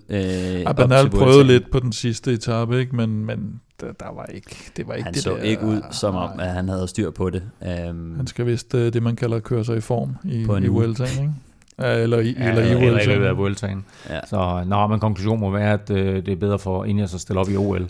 Ja, og som Bahrain-holdet igen, ikke? De sidder jo med Gino Mater og Caruso og Marc Padun og Landa, og det viser godt kørende. Det kan godt gå ind og blive noget overraskende. Fabio Aru blev 2 i løbet også. Ja, det er så længe siden, man har set ham gøre væsen af sig, men jeg synes det, altså jeg ved ikke, han var jo den der angrebsivrige italiener der, som man dårligt har set noget til siden 2017, da han kørte for Astana, men jeg ved ikke, på en eller anden måde, så har man sgu lidt savnet ham, som man så ham. Da jeg så ham i Vuelta Burgos i sin karakteristiske sjove stil, han står op i pedalerne og kaster cyklen rundt. Hvorfor ikke få ham? Og så er han på Torrivo med nu, som er sådan en lidt en modsætning, der sidder med sin skæve krop. Og så sagde du, det var længe siden, at Roman Bardet, han havde vundet noget. Det er det også for Mikel Landa. Han ender med at vinde Vuelta og Burgos her, og jeg mener ikke, at han har vundet et løb siden 2018, så det var også et kærkommet comeback til ham, og spændende at se, hvordan han gør det i Vueltaen. Vi ved endnu ikke, hvor mange eller hvilke danske ryttere, der skal køre Vuelta og Spanien, men det gør vi, når vi har vores store Vuelta-optakt, som kommer på torsdag. Men en ting står klar. Ham her kommer ikke med. A fantastic move by Jonas Vingegaard, who comes from Glengore in the west of Denmark. Can Vingegaard crack him? He's looking. He's going to get rid of Pogačar. Jonas Vingegaard has cracked Tadej Pogačar on the climb of the Mont Ventoux. Efter Tour de France tog Jonas Vingegaard hjem til Danmark for at hygge sig lidt med familien, inden han så kørte Classica San Sebastian, og så i onsdags var hjemme for at køre Tour-revancen i Struer. Men hvorfor var han ikke med til OL? Det spurgte jeg ham blandt andet om, da jeg talte med den danske tur-tour i torsdags. Jonas Vingegaard, først og fremmest tak, fordi du har tid til at være med i Velropa Podcast. Ja, velbekomme. Prøv at høre, du er blevet fejret i Skive, du er blevet fejret i Glyngøre, og sågar også lidt i Struer onsdag aften. Hvordan har det været? Jamen, det har selvfølgelig været helt fantastisk og meget rørende, at der er så mange mennesker, der er dukket op hver gang. Jeg blev først fejret i Glyngøre, og der sad jeg da godt nok med tårer i øjnene hele vandet igennem Glyngøre på Anholm. Det var fantastisk, at der var så mange mennesker, der var dukket op. Og hvordan har din hverdag sådan ændret sig i Glyngøre? Faktisk ikke, synes jeg ikke. Altså, jeg er jo stadigvæk den samme, og min nabo er stadigvæk det samme, så der er ikke rigtig så meget, der har ændret sig der. Men hvad er, når du er ude på landevejen, eller du går ned i supermarkedet, er der så ikke lige nogen, du ved, der er henne lige og kommer med et klap på skulderen, eller lige skal have en autograf? Jo, det er der selvfølgelig. Der er en del, der er henne og siger tillykke, og siger, at det var godt kørt. Men autografer, det har egentlig kun været til de der fejringer, og i går i Struer har det været også. Men ellers har der ikke været så mange autografer eller noget. Men folk har der været henne og sige tillykke, og siger, at det var godt kørt. Det var det bestemt. Har du sådan haft tid til at efteranalysere de 21 etaper, og måske steder, hvor du kunne have gjort en forskel? Man tænker selvfølgelig altid over det, men så tænker jeg også over, hvor stort et hul der egentlig var op til Pogačar, og så tænker jeg, at uanset hvad jeg ligesom havde gjort anderledes, så tror jeg ikke, jeg havde kunne slå ham. Selvfølgelig var det kun på 2 etapper, han nærmest tog tid på mig, på de 2 regnvejrsetaper i starten af løbet. Men uanset hvad, så tror jeg, han var så stærk på de etapper, at jeg ikke rigtig kunne gøre noget. Altså, jeg gjorde jo mit bedste, og og han var bare meget stærkere i dag. Den ene af etaperne, det er der, hvor du bliver hængt tilbage for at give din cykel til Roglič. Der taber du omkring 1.30-1.40. Så er der 8. etape, den her til Grand Bernard. Der taber du 3.20. Det er den etape, hvor Pogačar han laver det her vanvidsridt og kører fra alle de andre favoritter. Har du overvejet lidt, om du kunne være kørt med der, eller var han bare for stærk på dagen? Jamen, jeg sad jo næsten lige hjulet på ham, og allerede da han kørte, der var jeg på grænsen, så på daværende tidspunkt kunne jeg ikke have kørt med ham. Det kunne jeg ikke. Jeg vil sige, selvfølgelig fik jeg mere selvtillid i løbet af løbet også, men uanset hvad, så tror jeg godt nok ikke rigtigt, jeg kunne følge med ham. Han virkede så vanvittigt stærk den dag, så der var ikke rigtig nogen, der kunne gøre noget ved ham. Var du sådan lidt ærgerlig over, at det tog Jumbo Visma så lang tid, inden de rigtig troede på, at du kunne komme på podiet i Paris? Nej, det synes jeg ikke, fordi det havde ikke gjort nogen forskel, og de har egentlig hele tiden troet på mig. Altså, vi havde faktisk et møde inden starten af turen, hvor vi snakker om, at jeg selvfølgelig er primært for skaptajn, men at jeg ligesom skulle prøve at holde mig inde i klassementet også.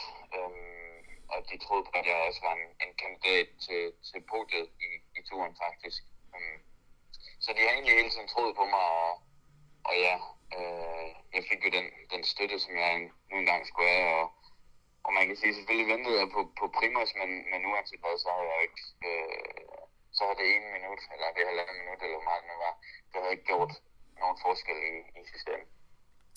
Det her med, at de betragtede dig, og du måske også selv betragtede dig selv som podiekandidat, det var noget, der først kom frem sådan i den 3. uge af turen, efter du ligesom var blevet gjort til kaptajn. Hvor meget havde I talt om det inden turen, og hvad var sådan taktikken? Jamen, taktikken var, at jo, vi har selvfølgelig snakket en del om det, men taktikken var ligesom, at Primus han var kaptajnen, og så skulle jeg, Sepp og Steven, jeg skulle ligesom holde os til, og vi ville ligesom prøve at spille spillet, og så sige, okay, vi holder så mange mand inde i kampen som muligt, for ligesom at kan udfordre Pogačar lidt mere. Men vi var jo så sindssygt uheldige i første uge, og mistede jo, ja, tre af de 4 kaptajner, hvis man kan sige det, allerede der, så det var jo lidt.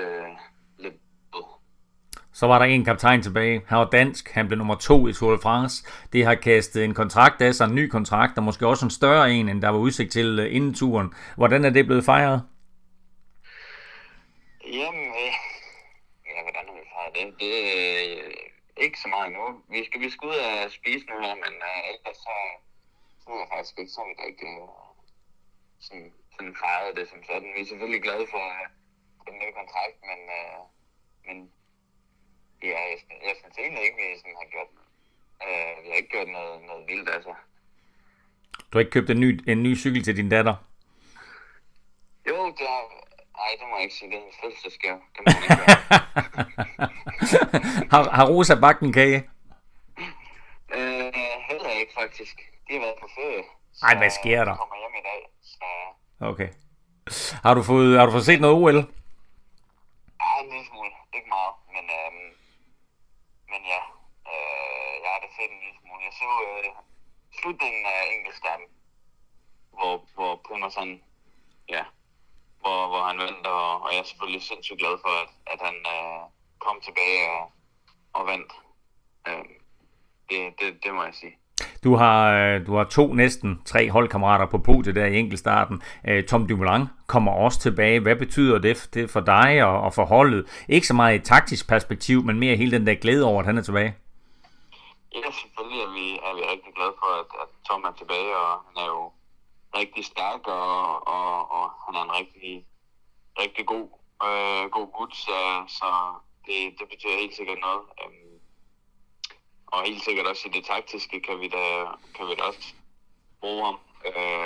Så det er da kun gode ting. En af de ting, som vi her i Danmark jo har talt meget om, og også ærger os lidt over, det var, at du ikke selv var med i OL, hverken i linjeløbet eller på enkeltstarten. Var der sådan nogen, der, altså udover, der selvfølgelig har været nogen, der har trukket i dig eller spurgt til dig, var der sådan noget snak om på et tidspunkt, at du måske skulle med alligevel? Nej, det var der ikke. Jeg meldte fra i, det kan jeg ikke huske hvornår, om det var i maj måned eller hvad. Og har jeg ikke hørt noget til det siden. Så der har overhovedet ikke været noget at snakke om det. Og heller ikke efter, at du ligesom lå til en podieplads, og man kunne se, at formen passede perfekt til den rute, der nu var i Japan. Du har ikke talt med landstræneren eller andre om en muligt OL? Nej, og det var egentlig også derfor, jeg ligesom meldte fra, fordi at jeg ligesom snakkede en del om taktikken inden, og at jeg ligesom skulle prøve at holde mig inden, og så tænkte jeg, så er der nok stor chance, at jeg kommer til at være fuldstændig smadret, når vi rammer Paris. Og det var jeg også. Altså, det var ligesom at slukke for en knap eller for en kontakt. Jeg var fuldstændig færdig, og ja, altså, det, jeg fortryder overhovedet ikke, at jeg ikke tog til OL. Jeg tror på, at det var den bedste... det var det bedste for mig, ikke at tage det over. Det gibbede ikke lidt i dig, da du så Pogačar og Carapaz på podiet? Nej, det gjorde det faktisk ikke. Jeg er da glad for dem, at de også at de gør det godt. Men jeg trængte egentlig bare til at hvile mig og komme hjem. Jeg havde ikke været hjemme i 2,5 måneder, og jeg var fuldstændig færdig efter turen. Så, og det vidste jeg også, og det var derfor, jeg ligesom meldte afbud. Nu kørte du så klassiker San Sebastian, fik en fin placering der, kom i top 10, gik knap så godt i Struer, hvor du kun i gåseøjne blev nummer 14. Skuffende, må jeg sige. Ja. Men jeg havde egentlig også regnet med, at du skulle køre Vuelta a España. Er dit program lavet om? Jamen jeg har faktisk, efter jeg har skulle køre turen, så har jeg aldrig været sat på programmer til Vuelta. Det har hele tiden været Tour of Norway, jeg så skal køre som det næste. Og så derefter Bretagne Classic, og hvad fanden er det? Det er italiensk løb i slutningen af året. Og så har vi noget, der hedder VM, og vi har noget, der hedder Paris-Roubaix. Er det noget, som ligger til dig? Paris-Roubaix tænker jeg ikke lige, at jeg skal køre. Men VM kan det da godt være. Det kommer an på, om Anders vil have mig med. Jonas Vingegaard, super fedt lige at fange dig her på telefonen igen. Kæmpe stor tillykke med din anden plads i Tour de France. Kan du løfte sløret for sådan lidt? Har du planer om, at den lige skal gøres til en førsteplads i fremtiden? Det håber jeg da på. Det kunne da være fedt, men nu må vi se. Jeg vil da i hvert fald gøre mit for det. Alt muligt held og lykke herfra. Super fedt, og igen tillykke med anden pladsen der, Jonas. Tak for det. Det er en meget afdæmpet dansk verdensstjerne, vi har her, som vi også kunne høre, var hjemme i Glyngøre med lidt barnegråd i baggrunden. Han siger godt nok, Kim, at knappen den var slukket efter Tour de France, men burde han ikke have haft et opkald fra landstræner Anders Lund i forbindelse med en OL-udtalelse? Jo, altså, han skal jo... for det virker jo heller ikke som om, at han har sagt til Anders Lund, at knappen var slukket efter Paris der. Eller i hvert fald ikke under Tour de France, der kan han jo ikke vide det. Men jeg tror mere, det er det der med, at vi jo nok sidder og er lidt ærgerlige over, at han ikke gerne kunne komme, eller gerne ville med til OL, og at han kunne have holdt en form fra turen og tage med over til OL, fordi det ville jo have været helt fantastisk for de danske chancer.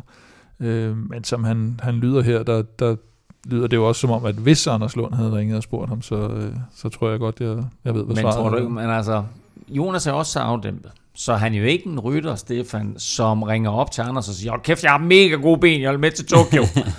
Så altså, der skal på en eller anden måde, kunne man ikke godt have været lidt mere proaktiv fra Danmarks Cykelunion og have grebet knoglen og sagt, hey, ved du hvad, vi står faktisk i en situation her, Fuglsang har det ikke så godt, vi er lidt i tvivl, vi kunne også godt skifte ud på holdet, hvis det var, har du lyst til at være med?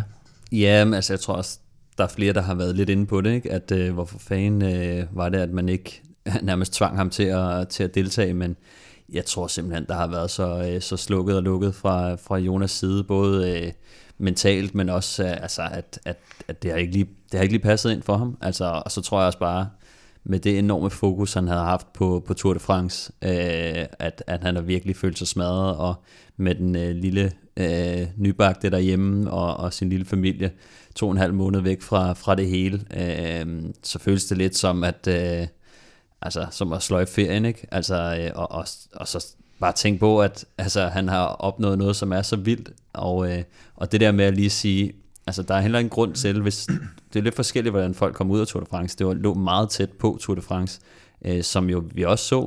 Det var ikke sådan en fordel for alle i hvert fald at køre OL, og var Jonas trådt ind der og kørte en 10. plads hjem eller sådan noget. Det er jo kun havde været en succeshistorie, hvis han havde taget metal nærmest, ikke? Fordi ellers så havde vi jo tænkt, okay, det var ærgerligt.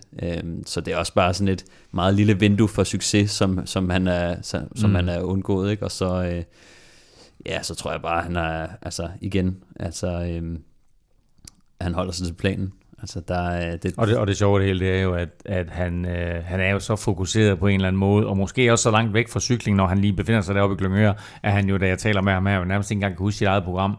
Så skal jeg køre, det kan jeg ikke, når jeg er et eller andet. Skal køre lidt i Italien? Ja, præcis. Men altså, sådan noget som Lombardiet rundt, altså, jeg tror til gengæld ikke nu, hvor Jonas han har taget sig den pause, som han skal, så tror jeg også, vi kan forvente, at han vender tilbage med sit høje niveau igen, hvor at jeg tror, at det der nogle gange, hvis man trækker den lidt for langt som cykelrytter, så kan man nogle gange knække lidt, hvor at man lige pludselig ser frem til en meget lang restitutionspause, før at komme tilbage igen. Så på den måde, han har prioriteret det her, så forventer jeg egentlig, at han kommer tilbage med fornyet kraft, hvor jeg tror, havde han taget OL og hele det der ballade med, så tror jeg, at... Så tror jeg, han havde haft en lidt andet efterår. Det bliver også spændende at se, hvordan resten af feltet reagerer på ham fremover, fordi et er, at han vinder en etape i UAE-ture, og et er, at han trods alt gør det fremragende i Katalonien rundt, men lige pludselig så er han tur 2 og Kim. Altså, det bliver bare ikke den samme måde, han bliver modtaget i feltet nu her fremover. Ej, der bliver nok holdt lidt mere øje med ham, men det gjorde der jo allerede i turen, da han begyndte at køre sig derop i det der, og som de fleste sagde også, hvis de blev interviewet omkring Jonas Vingegaard, så sagde de jo også, jamen vi ved godt fra tidligere, at han har et højt niveau, ikke? Så det var ikke sådan den der sensation, der lige pludselig kom ud af det blå.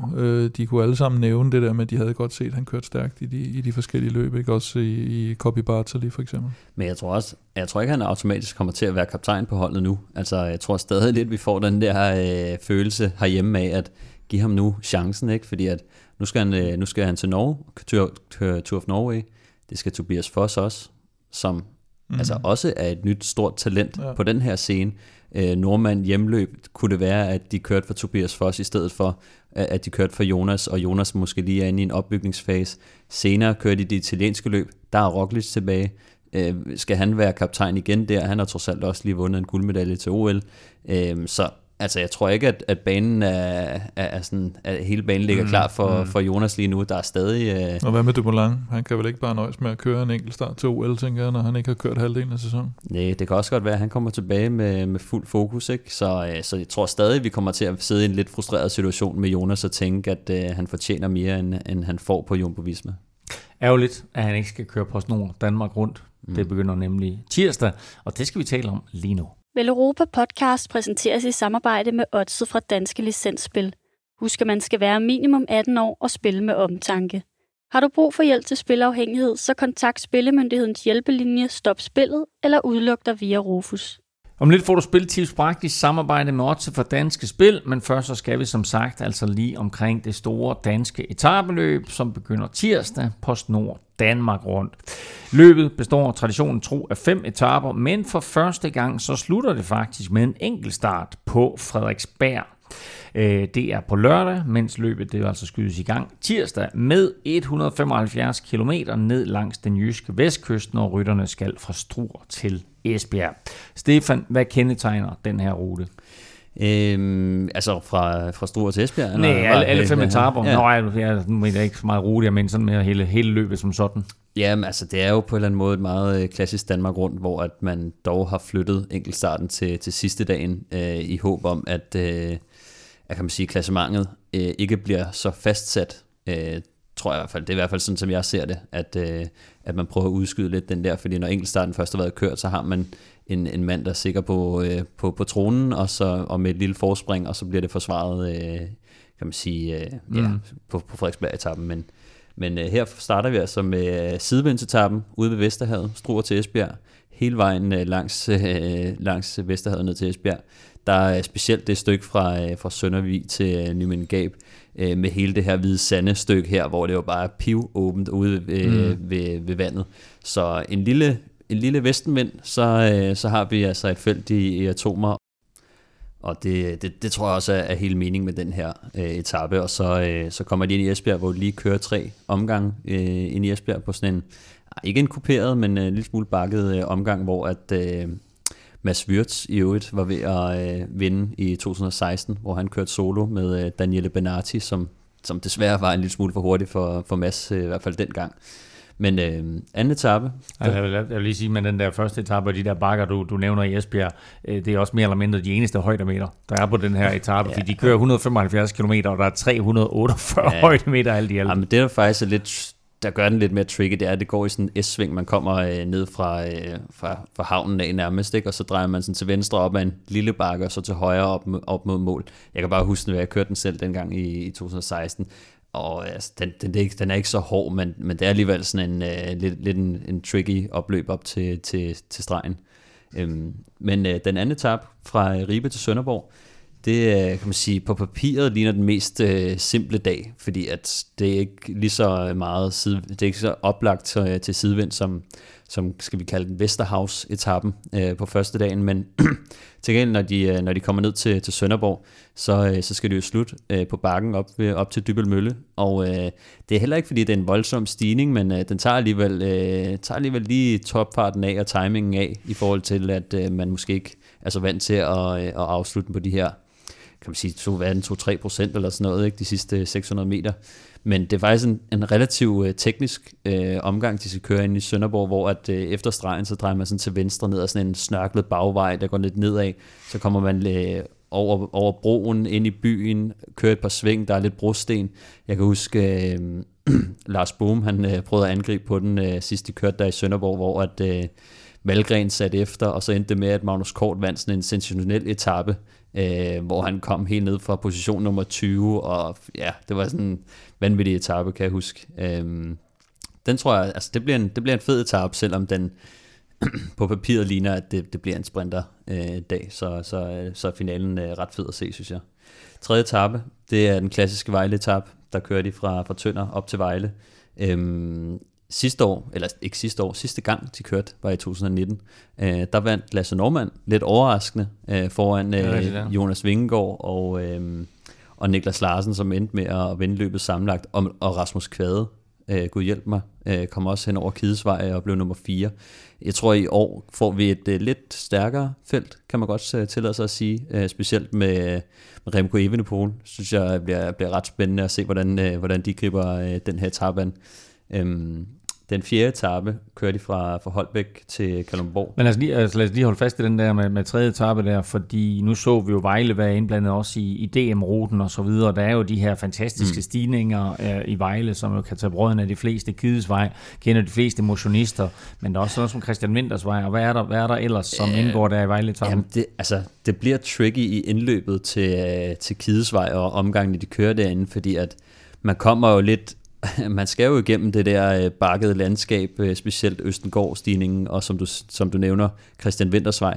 Det er relativt korte stigninger, men de kommer altså op i nogle heftige procenter, så det er sådan nogle stigninger, som kan skabe et rigtig godt afsæt, også fordi at man sådan man drejer sådan ind på dem, så man tager lige farten af, og så står den bare lige op i vejret med noget, der minder om 15%. Ikke? Så kan det godt være, at det kun er en 600-700 meter, men det er alligevel noget, der trækker tænder ud, og vi har set tidligere, at det godt kan skabe noget splittelser og starte sådan en tidlig finale, men så kommer det, jeg vil sige, grunden til, at det er sådan lidt svært at køre hjem derudfra, det er, fordi så kører man sådan lidt mere flat ind til omgangen ind på Kidesvej, og så får vi bare den der fede finale, hvor de skal op ad Kidesvej flere gange, og målstregen ligger jo sådan lige 500 meter efter toppen af Kidesvej, ikke? eller en lille kilometer, så der ser man bare de der ryttere komme op over Kidesvej fuldstændig gasblå, og så skal man sådan der mosen på sådan falsk flat hele vejen hen til stregen, ikke? Så altså, det er bare en fed finale i det hele taget, så den, det er altid en sjov etape med de her afslutninger. Jo, jeg vil sige, hvis man bor bare i nogenlunde nærhed, så synes jeg, man skal gøre sig selv den tjeneste, medmindre det står nede i stænger måske, og tage ind og se det. Mm. Altså stille sig på, der er sgu sådan lidt Alpe d'Huez-stemning, mini-Alpe d'Huez-stemning, ja. Med der er ikke plads til mange oppe i Kidesvejen der, for den er ikke ret bred, og der er heller ikke ret bredt fra barrieren og ud til de der små huse, der ligger hele vejen op, men der er der plads til 2-3 mennesker sådan, i alle geleder hele vejen opad, fed etape og mulighed for at se noget sjov cykelløb, og jo ikke mindst nogle fantastiske cykelryttere, for det er nogle ret store stjerner, der kommer til PostNord Danmark rundt, det kan vi vende tilbage til lige om lidt. Fjerde etape, Stefan, går, der skal de ryttes over broen og er på Sjælland. De to afsluttende etaper er på Sjælland. Ja. De skal ikke køre henover. Nej. Fra Holbæk til Kalundborg, så det starter de faktisk lidt østover på Sjælland og kører vest på. Og så kører man jo, jeg ved ikke, hvis man har kørt det i Danmark og i Kalundborg-området, så ved man, at der er alligevel rimelig kuperet derovre. Lidt uproblematisk kører de først 72 km ind til Kalundborg-området, før de rammer den her 20 km omgang og skal køre et par omgang derinde, og der er det specielt Møllebakken og Bøgebakken, som der er lidt spændende, synes jeg. Jeg kender dem fra tidligere, jeg har ofte været i Kalundborg, da jeg var yngre, og kørte sådan nogle træningslejre, og det er altså nogle smalle stigninger, som stiger også igen ret voldsomt, men ikke så lange igen. Men altså, vi kender jo faktisk meget af den her finale fra tilbage i 2017, hvor at Kasper P. han vandt etappen. Han kørte solo faktisk først med Emil Vinjebo, og så fortsatte han solo og kunne køre hjem alene. Han solo? Nå, ja, okay. Ja. Nu er han virkelig kommet op i gear, efter han ikke fangede den der Daniel Os i starten der. Men det er sådan en finale, som er teknisk hen omkring stregen, og så det sidste stykke er lidt fladt, men der tror jeg bestemt også, at der kan ske lidt fireworks, fordi at det er bare sådan en rundstrækning med de der bakker, der bare der kalder på angreb, ikke? Så spørgsmålet om det kønne quickstep, som vi nok forventer kommer til at prøve at styre begivenheden lidt, med mindre de sender Yves Lampard og Remco Evenepoel ud over rampen, men altså, det bliver svært at kontrollere ind på den der omgang, så det bliver sådan lidt spørgsmålet. Og så tror jeg, du har fuldstændig ret i, at man har placeret enkeltstarten på Frederiksberg, der er 5. etape og sidste etape. Man har placeret den netop til sidst, for at undgå, at PostNord Danmark Rundt ligesom bliver afgjort for tidligt, og man misser noget spænding. Ja. Så her, der kan man altså komme ind med et fuldstændig åbent felt, og så er spørgsmålet, om der er nogen, der kan slå Remco. Ja, det spørgsmål er altså, jeg glæder mig lidt til at se det. Nu er det en 10 km enkeltstart, kører ind på Frederiksberg rundt om Frederiksberg Rådhus. Og det er en meget teknisk omgang, så vidt jeg har hørt. Jeg har snakket lidt med Martin Toft om det. Han sagde, at den bliver sgu nok lidt for svær for ham, fordi han kan godt lide det der tons og enkeltstarter. Der er mange sving på, og han sagde blandt andet, at der er 2 eller 3 180 graders sving, som jo tager farten fuldstændig ud af. Så det er en rute, der taler mere til de der punchy enkeltstartstyper. Remco blandt andet, Søren Kragh et andet godt bud. Så ja, men jeg tror også, at vi måske en rute, der måske byder op til, at hvis man som dansk talent har lidt fart i benene og tør kasten rundt i svingene, så kan man godt overraske lidt. Så jeg tror, det bliver en meget tæt enkeltstart, hvor at, det handler om, at man virkelig er toptændt og satser hele butikken. Hvad er det, der skal til, når man har sådan en enkeltstart der med 180 graders sving, hvor farten jo kommer alvorligt ned? Hvad er det så for en type rytter, der er dygtig til at køre sådan nogle enkeltstarter? Ja, men altså, vi kender jo dem, som typisk er gode til at køre enkeltstarter. Det ved vi fra Filippo Ganna vil jeg næsten ikke tage som eksempel, fordi han er så vild, men Victor Campenaerts, de der store typer, Geraint Thomas blandt andet, det er sådan nogle typer, der kan holde vattene rigtig høje i lang tid, men de har ikke den samme power over kort tid. Og der skal man skal bruge noget mere accelerationsevne på de her og noget mere power, når man hele tiden tager farten ud, ikke? Så handler det ikke om, at man skal holde vattene op hele tiden, så handler det om, at man kan holde dem oppe i måske 3 minutter, og så lige tage 2 sekunders hvil, så brage den op i fart igen, og så holde den i et par minutter. Så det er en lidt anden type, måske ikke sådan en klassisk enkeltstartstype, den egner sig til. Nej, Fini, han er tjekket lige 1,92 høj. Han er også med for Jumbo. Eduardo Affini. Ja. Den kan også godt gå hen og blive lidt for tricky for ham. Ja, altså det er, men det er stadig enkeltstartsrytter, altså man skal stadig kunne sidde i position og køre stærkt og alle de der ting, ikke? Men lidt anden type. Jeg tror også, Yves Lampard blandt andet kommer til at gøre det godt, fordi at vi har set, at han kører også hurtigt på enkeltstarter, men har også den der power, de stærke ryg. Lad os komme ind på nogle af de store navne, der er med, for der er både et hav af store danske stjerner med, og også internationale stjerner. Altså, vi har en guldduo på det danske landvej i næste uge. Vi har Michael Mørkøv og Lasse Norman, men udover dem, hvem skal vi så holde øje med? Jeg synes, det der springer mest i øjnene, det er jo faktisk sprinterfeltet. Ført an af Mark Cavendish, der jo kommer relativt brandvarm fra Tour de France. Og så har vi altså Groenewegen, som jo har Tønnesen med også som en god lead-out-rytter. Nizzolo har vi også med. Det er altså det er nogle rigtig stærke. Chris Boll, Maresco og Matteo Moschetti fra Trek, hvis ikke Mads P. selv vil køre spurterne. Så det er altså et højt internationalt standard på sprinterfeltet. Og selv hvis man kigger længere ned, synes jeg også, Timothy Dupont fra Bengoal. Det er rigtigt, og Bartaglina også med, ikke? Ja. Som er måske lidt mere sådan en holdbar sprintertype.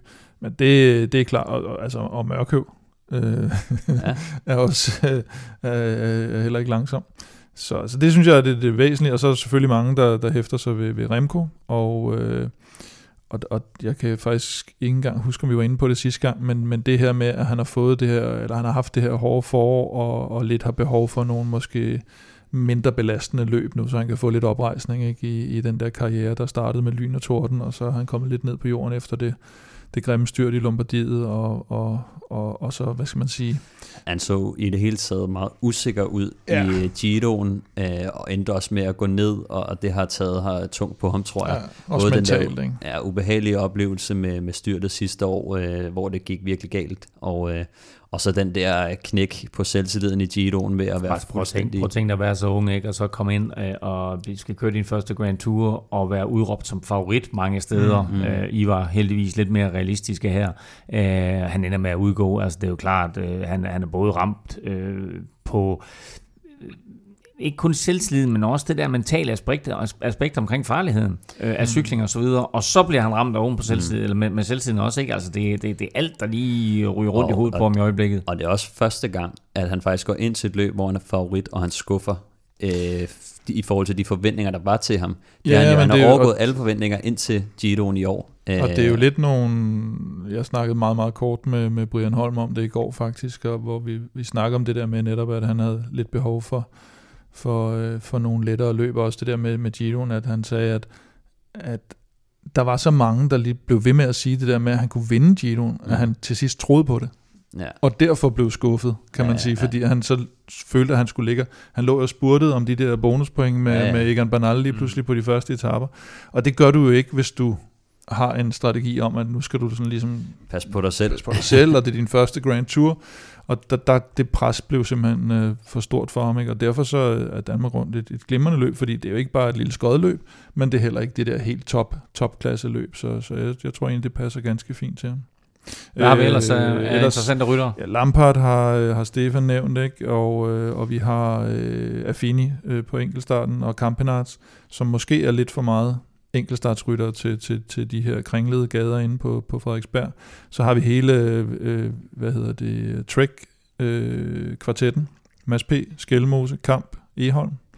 De stiller med dem alle sammen. Og som du siger, guldduen, Mørkøv og Lasse Norman, og også Niklas Larsen, sølvsolisten. Og forsvarende. PostNord Danmark rundvinder. Ja, det må man sige. Og Søren Krav har vi været inde på, og det er vel det. Og så fik vi faktisk lige en ekstra dansker med her i dag med Tobias Lund fra DSM's development hold, der lige op en gang. Ja, og han afløser faktisk ham her, Ilan van Wilder, som vi jo har set køre efter nogle ungdomstrøjer i nogle af de lidt større løb faktisk, og han har fået noget sygdom, men han kunne faktisk have været ret interessant at følge i et løb som Danmark om, men lige præcis den enkelte start også, som han også godt kan brænde en. Ja, han var faktisk også en af bookmakernes favoritter til løbet samlet sejr, men jeg synes dog, det er sjovere at få Tobias Lund Andresen ind, som er et lysende ungt talent, som kører sin første seniorsæson, som vi kender ham, blev U19 dansk mester sidste år, men blev måske mest kendt, da han vandt juniornes E3 Harlbække for 2 år siden, hvor han jo lagde sig ned lige inden stregen. Jeg ved ikke, om I kan huske den historie. Jo, det er rigtigt. Og så gik han over stregen bagefter. Der var mange medier, der var ude med riven efter ham, ikke? Men i virkeligheden, så tror jeg bare, han har været en ung dreng, som har lavet noget sjov ballade, ikke? Og så var det lige pludselig nogle internationale medier, der fik... Og grunden til, at han gjorde det, hvis vi lige skal riste det op, det var, at han kom alene til mål langt foran de næste, ikke? Og så lagde han sig ned på stregen og lige nærmest lavede sådan Brian Laudrup med cyklen der, ikke? Og så rejste han sig op og gik over stregen og vandt løbet. En udvidet Philip Gilbert. Men altså, et af de største talenter, vi har lige nu, og kører altså på Sunweb... Nej, ikke Sunweb. DSM's ungdomshold, og så lige blevet oprykket her og får altså debut i Danmark rundt. Super spændende. Rigtig, rigtig mange store navne, I nævner her. Hvis vi sådan ser over de 5 etaper, og vi ser rutens konstruktion, og så det her faktum, at der er en enkelt start til sidst. Hvem er så de store favoritter til den samlede sejr?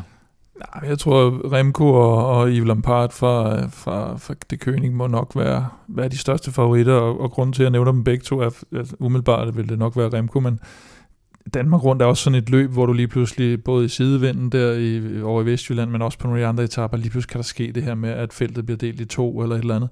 Har du så lige den ene eller den anden med fremme, så kan det være det, der bliver afgørende for, hvem det er fra det hold, der tager sejren. Hvis de skal tage sejren. Og hvis vi kigger på danskerne, er det jo nok Søren Kragh, den ligger umiddelbart bedst til, og så med en skælmose som outsider måske. Jamen, så altså, Mads P. Tid til, han kommer tilbage og får vist sig frem igen. Ja, altså både enkeltstarten på Frederiksberg bliver nok også lidt for teknisk for ham. Han vil også hellere...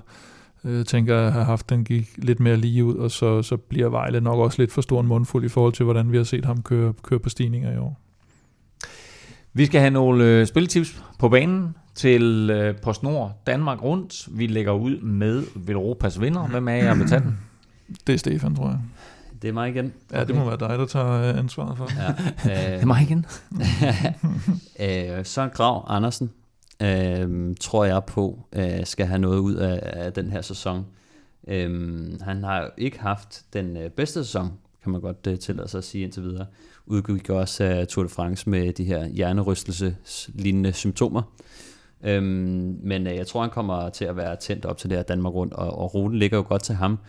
En teknisk rute, der er Kidesvej-etappen, som jeg godt tror, han kan komme med henover, og så kombineret med den her afsluttende enkeltstart, som jeg også tror passer rigtig godt til ham. Ham kan du få som vinder af Danmark rundt til odds 6. Wow. Og jeg synes, det er meget pænt. Altså, han er jo måske den dansker, som jeg har størst tiltro til lige nu, til trods for, at han ikke har sådan vist den der blændende styrke, som vi så fra ham sidste år. Jamen, det var Velropas vinder, og du får lov til at fortsætte, for vi skal naturligvis have Stefans staldtip. Og der er det, at vi går efter guldet, kan man sige, ikke? Michael Mørkøv, guldvinder. Du laver den fra, ikke? Han skal have en etapesejr med hjem fra Danmark rundt, tror jeg. Og Cavendish kører ham frem til... Yes, sir. Yes, sir. Det er det narrativ, jeg kører. Jeg tror på, at der ligger en lille gave, en lille switcheroo med Cavendish og Mørkøv på en af sprinteretapperne. Det er reelt set kun de 2 første etaper, hvor at, jeg tror, at sprinterne sådan har en reel chance. Måske 3. etape også, selvom den er lidt hård. Så, og 3. etape, den her Vejle-etape, så skal man jo altså lige hen over Kidesvej før det, så man kan få lov til at afgøre det i en eventuel spurt. Jeg mener ikke 3. etape, jeg mener 4. etape, Kalundborg-etappen. Ja. Den er lidt svær i finalen, og de her korte bakker, men det kunne også godt gå hen og blive en sprint, og med Mørkøv i den form, han er, så kunne han måske også godt komme med hen over der, men altså, historien er, at Cavendish vinder første etape, og så bytter de om og kører for Mørkøv, og der giver altså odds 15 igen, hvis Mørkøv vinder en etape. Han har vundet en etape? Ja, han vinder en etape. Han har vundet etaper i Danmark rundt før, det kan bare lige sige. Odds 15 på, at Michael Mørkøv vinder en etape. Og sidst han vandt en etape i Danmark rundt, der var det Matti, der får jeg om sejren på Frederiksberg-etappen. Bum. Bum, bum. Det er sket før. Han vinder ikke på Frederiksberg i år. Det tror jeg godt, vi kan blive enige om. Nej, det tror jeg heller ikke. Men jeg tror, at med det arbejde, han har gjort for Cavendish, og den taknemmelighed, og at hvis nu, at der ikke er nogen, altså... Nå, hvis det kan lade sig gøre, er jeg jo enig i din teori. Jeg tror bare, der måske er nogen... de skal lige have overtalt Nittolo og Kronevæggen til også lige at være med på den, men hvis de kørte 1 og 2 altså, i turen... Jeg vil lige sige, Jannik Steimle, Iljo Kajse, Shane Archibald, Lampard... De har det stærkeste hold til at køre frem, og vi så det i Tour de France, at Mørkøv kan jo kraftedeme også vinde, hvis han bliver bare leveret ordentligt. Så jeg tror, at hvis Cavendish tager en etape, så kunne jeg godt forestille mig, at Mørkøv er den eneste dansker på holdet, de kører Danmark rundt. Han er, altså, du ved... De kunne finde på at køre frem på dag 1. De er frække nok til at gøre det. Og jeg kan sige dig, at Danske Spil, de skrev også tilbage, så du tænker, at... Du ved præcis hele historien. Så oddset falder til 1,5. Så de er også ops på den. Så det, hvis du ser den til odds 15, så er det altså bare med at klappe til. Sådan. Ja. Det her det er jo altså mandag aften, vi optager, så du skal skynde dig, fordi etappen der, eller første etape af Danmark Rundt, skydes jo altså i gang tirsdag. Vi skal have Plæsners podie på banen, og jeg kan lige sige her, at Plæsners podie jo gik hjem her under OL, nemlig med Michael Mørkøv og Lasse Norman. De skulle blot tage en medalje i OL-sammenhæng, og den blev altså af fineste grad, men den gik hjem. Det var det største gave også, det der. Og til 1,45. Svimlende odds. Hvad man overhovedet kunne få odds på det, var vi det. Vi har et højere odds i dag, ved jeg, Kim. Ja, det har vi. Plæsters podie. Og hvis man synes, at det med Mørkøv, det var en lækkerbisken, så det her, det er jo næsten det samme. Det er slet ikke samme munden, det her, ikke? Skilmose havde vi jo med i vores program. Hans største ambition for 2021, det er PostNord Danmark Rundt, den der. Og hvis man ser på, hvordan han har kørt sådan 10-15 stykker i de store løb, og nu får han et felt, der er lidt mindre, så en top 3 til ham i Danmark Rundt, den ligger meget til højre svisken, ikke? En top 3 til Mathias Skjelmose? Odds 10 på det. Det er vanvittigt lækkert, ikke? Så kan Krav godt vinde den for min skyld foran Remco. Bare Skjelmose bliver 3'er. Det var altså 3 meget interessante spiltips, alle 3 med høje odds. Søren Kragh vinder en etape til odds 6. Søren Kragh vinder Danmark Rundt til odds 6. Michael Mørkøv vinder en etape til odds 15, og så altså Mathias Skjelmose ender samlet i top 3 i Danmark Rundt til odds 10. Alle sammen kan altså gå hjem på samme tid. Der er 18 hold med i PostNord Danmark Rundt, faktisk 19, fordi vi får også lov til at stille med et Danmarks hold, så det er altså 19 mandskaber, der stiller op til PostNord Danmark Rundt. Hvis jeg lige nævner et par ryttere her, som I ikke har heddet fat i, nogle danskere, som jeg egentlig synes er ret interessante, så bare lige en hurtig kommentar på dem, ikke noget specielt uddybende, men hvis jeg nu siger en Jesper Hansen. Altså, han kommer til PostNord Danmark Rundt her sammen med Rival. Kan han gøre noget? Har han en enkelt start til, at han kunne blive et interessant? Nej, ikke en enkelt start. Han har ikke en enkelt start? Nej, jeg er også lidt i tvivl, om man har den der power, som der skal til på de andre etapper og på Vejle-etappen især selvfølgelig, ikke? Der tror jeg mere, at de skal kigge på svenskeren Lukas Eriksson, som har været... en af deres bedste rytter i lang tid, og så faktisk en Nick van der Leijke, som lige har vundet Kreisprijs-løbet. Det går ud fra deres umiddelbare bedste kort. Så er der en Anton Čermik. Altså, vi talte en hel del over ham tidligt på året. Hvordan ser det ud med ham nu? Jamen, jeg tror, han har haft en lidt skidt periode. Jeg kan dårligt huske, om det var sygdom eller skader, han har bøvlet lidt med. Så han er sådan lidt en joker for mig, selvom jeg tror på lang sigt, så tror jeg på, at vi har en lille stjerne i ham. Han kommer jo sammen med Uno X der, som jo altså også har den forsvarende mester Niklas Larsen med. Og så sidst, men ikke mindst, altså der har vi altså det her Danmarks hold, som kommer med en Magnus Bach-Claris, som vi har nævnt i mange sammenhæng, Stefan. Får vi ham at se en eller anden rolle, ikke nødvendigvis som samlet vinder, men måske til pres på til en etapesejr? Altså, han skal ud i et morgenudbrud, ikke? Jeg tror, at de skal gå efter noget bakketrøje og noget morgenudbrud og sådan noget, men altså i år har man set Magnus Bach-Claris være med i front i alle de danske løb nærmest, og været virkelig genfødt på en eller anden måde, og det synes det er mega fedt. Måske endda, de kan prøve at sætte ham lidt op til Vejle-etappen, men jeg tror dog på, at det der internationale niveau, som de andre hold kommer med, måske lige kan... Altså, det kan måske blive lidt svært for ham at være med på, fordi han har trods alt ikke haft den samme, kan man sige, den samme løbsfart i benene, som nogle af de andre har for de helt store løb. Sådan, det var altså vores gennemgang af PostNord Danmark Rundt, køres tirsdag til lørdag over hele landet. Gå endelig ud og se nogle af de her etaper, støt både de danske og internationale cykelryttere, der kommer til landet. Det er altså en stor mulighed for at se nogle af de allerstørste ryttere på den internationale scene, både de danske, som sagt, og de internationale. Det var også Spiltips bragt i samarbejde med Odset fra Dansk Spil. Denne melodi er naturligvis en indikation af, at nu skal vi have fundet dagens vinder i quizzen. Jeg stillede et simpelt spørgsmål, nemlig hvem er den eneste rytter, der har vundet 3 andenpladser i træk i PostNord Danmark Rundt, eller bare Danmark Rundt. Jakob Fuglsang har vundet 3 udgaver i træk, men hvem er den eneste rytter, der har vundet, eller er blevet nummer 2, 3 år i træk? Kim, du var meget koldhøen, da jeg stillede spørgsmålet, og mente, det havde du nok styr på. Nej, jeg sagde Mathieu Brichello. Nå, så sagde du sådan bagefter, men så kom jeg til at tænke på en anden, og så kom jeg til at tænke på en tredje, og så kom jeg til at tænke på en fjerde, så jeg har faktisk 3 klassisk i spil. Ja.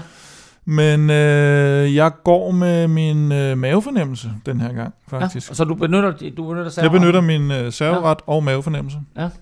Og siger Rolf Sørensen. Det er et bud, der ligger lige til højre benet, og det er et fantastisk bud. Spørgsmålet om det er rigtigt. Stefan, du får også en mulighed. Det tror jeg ikke, det er.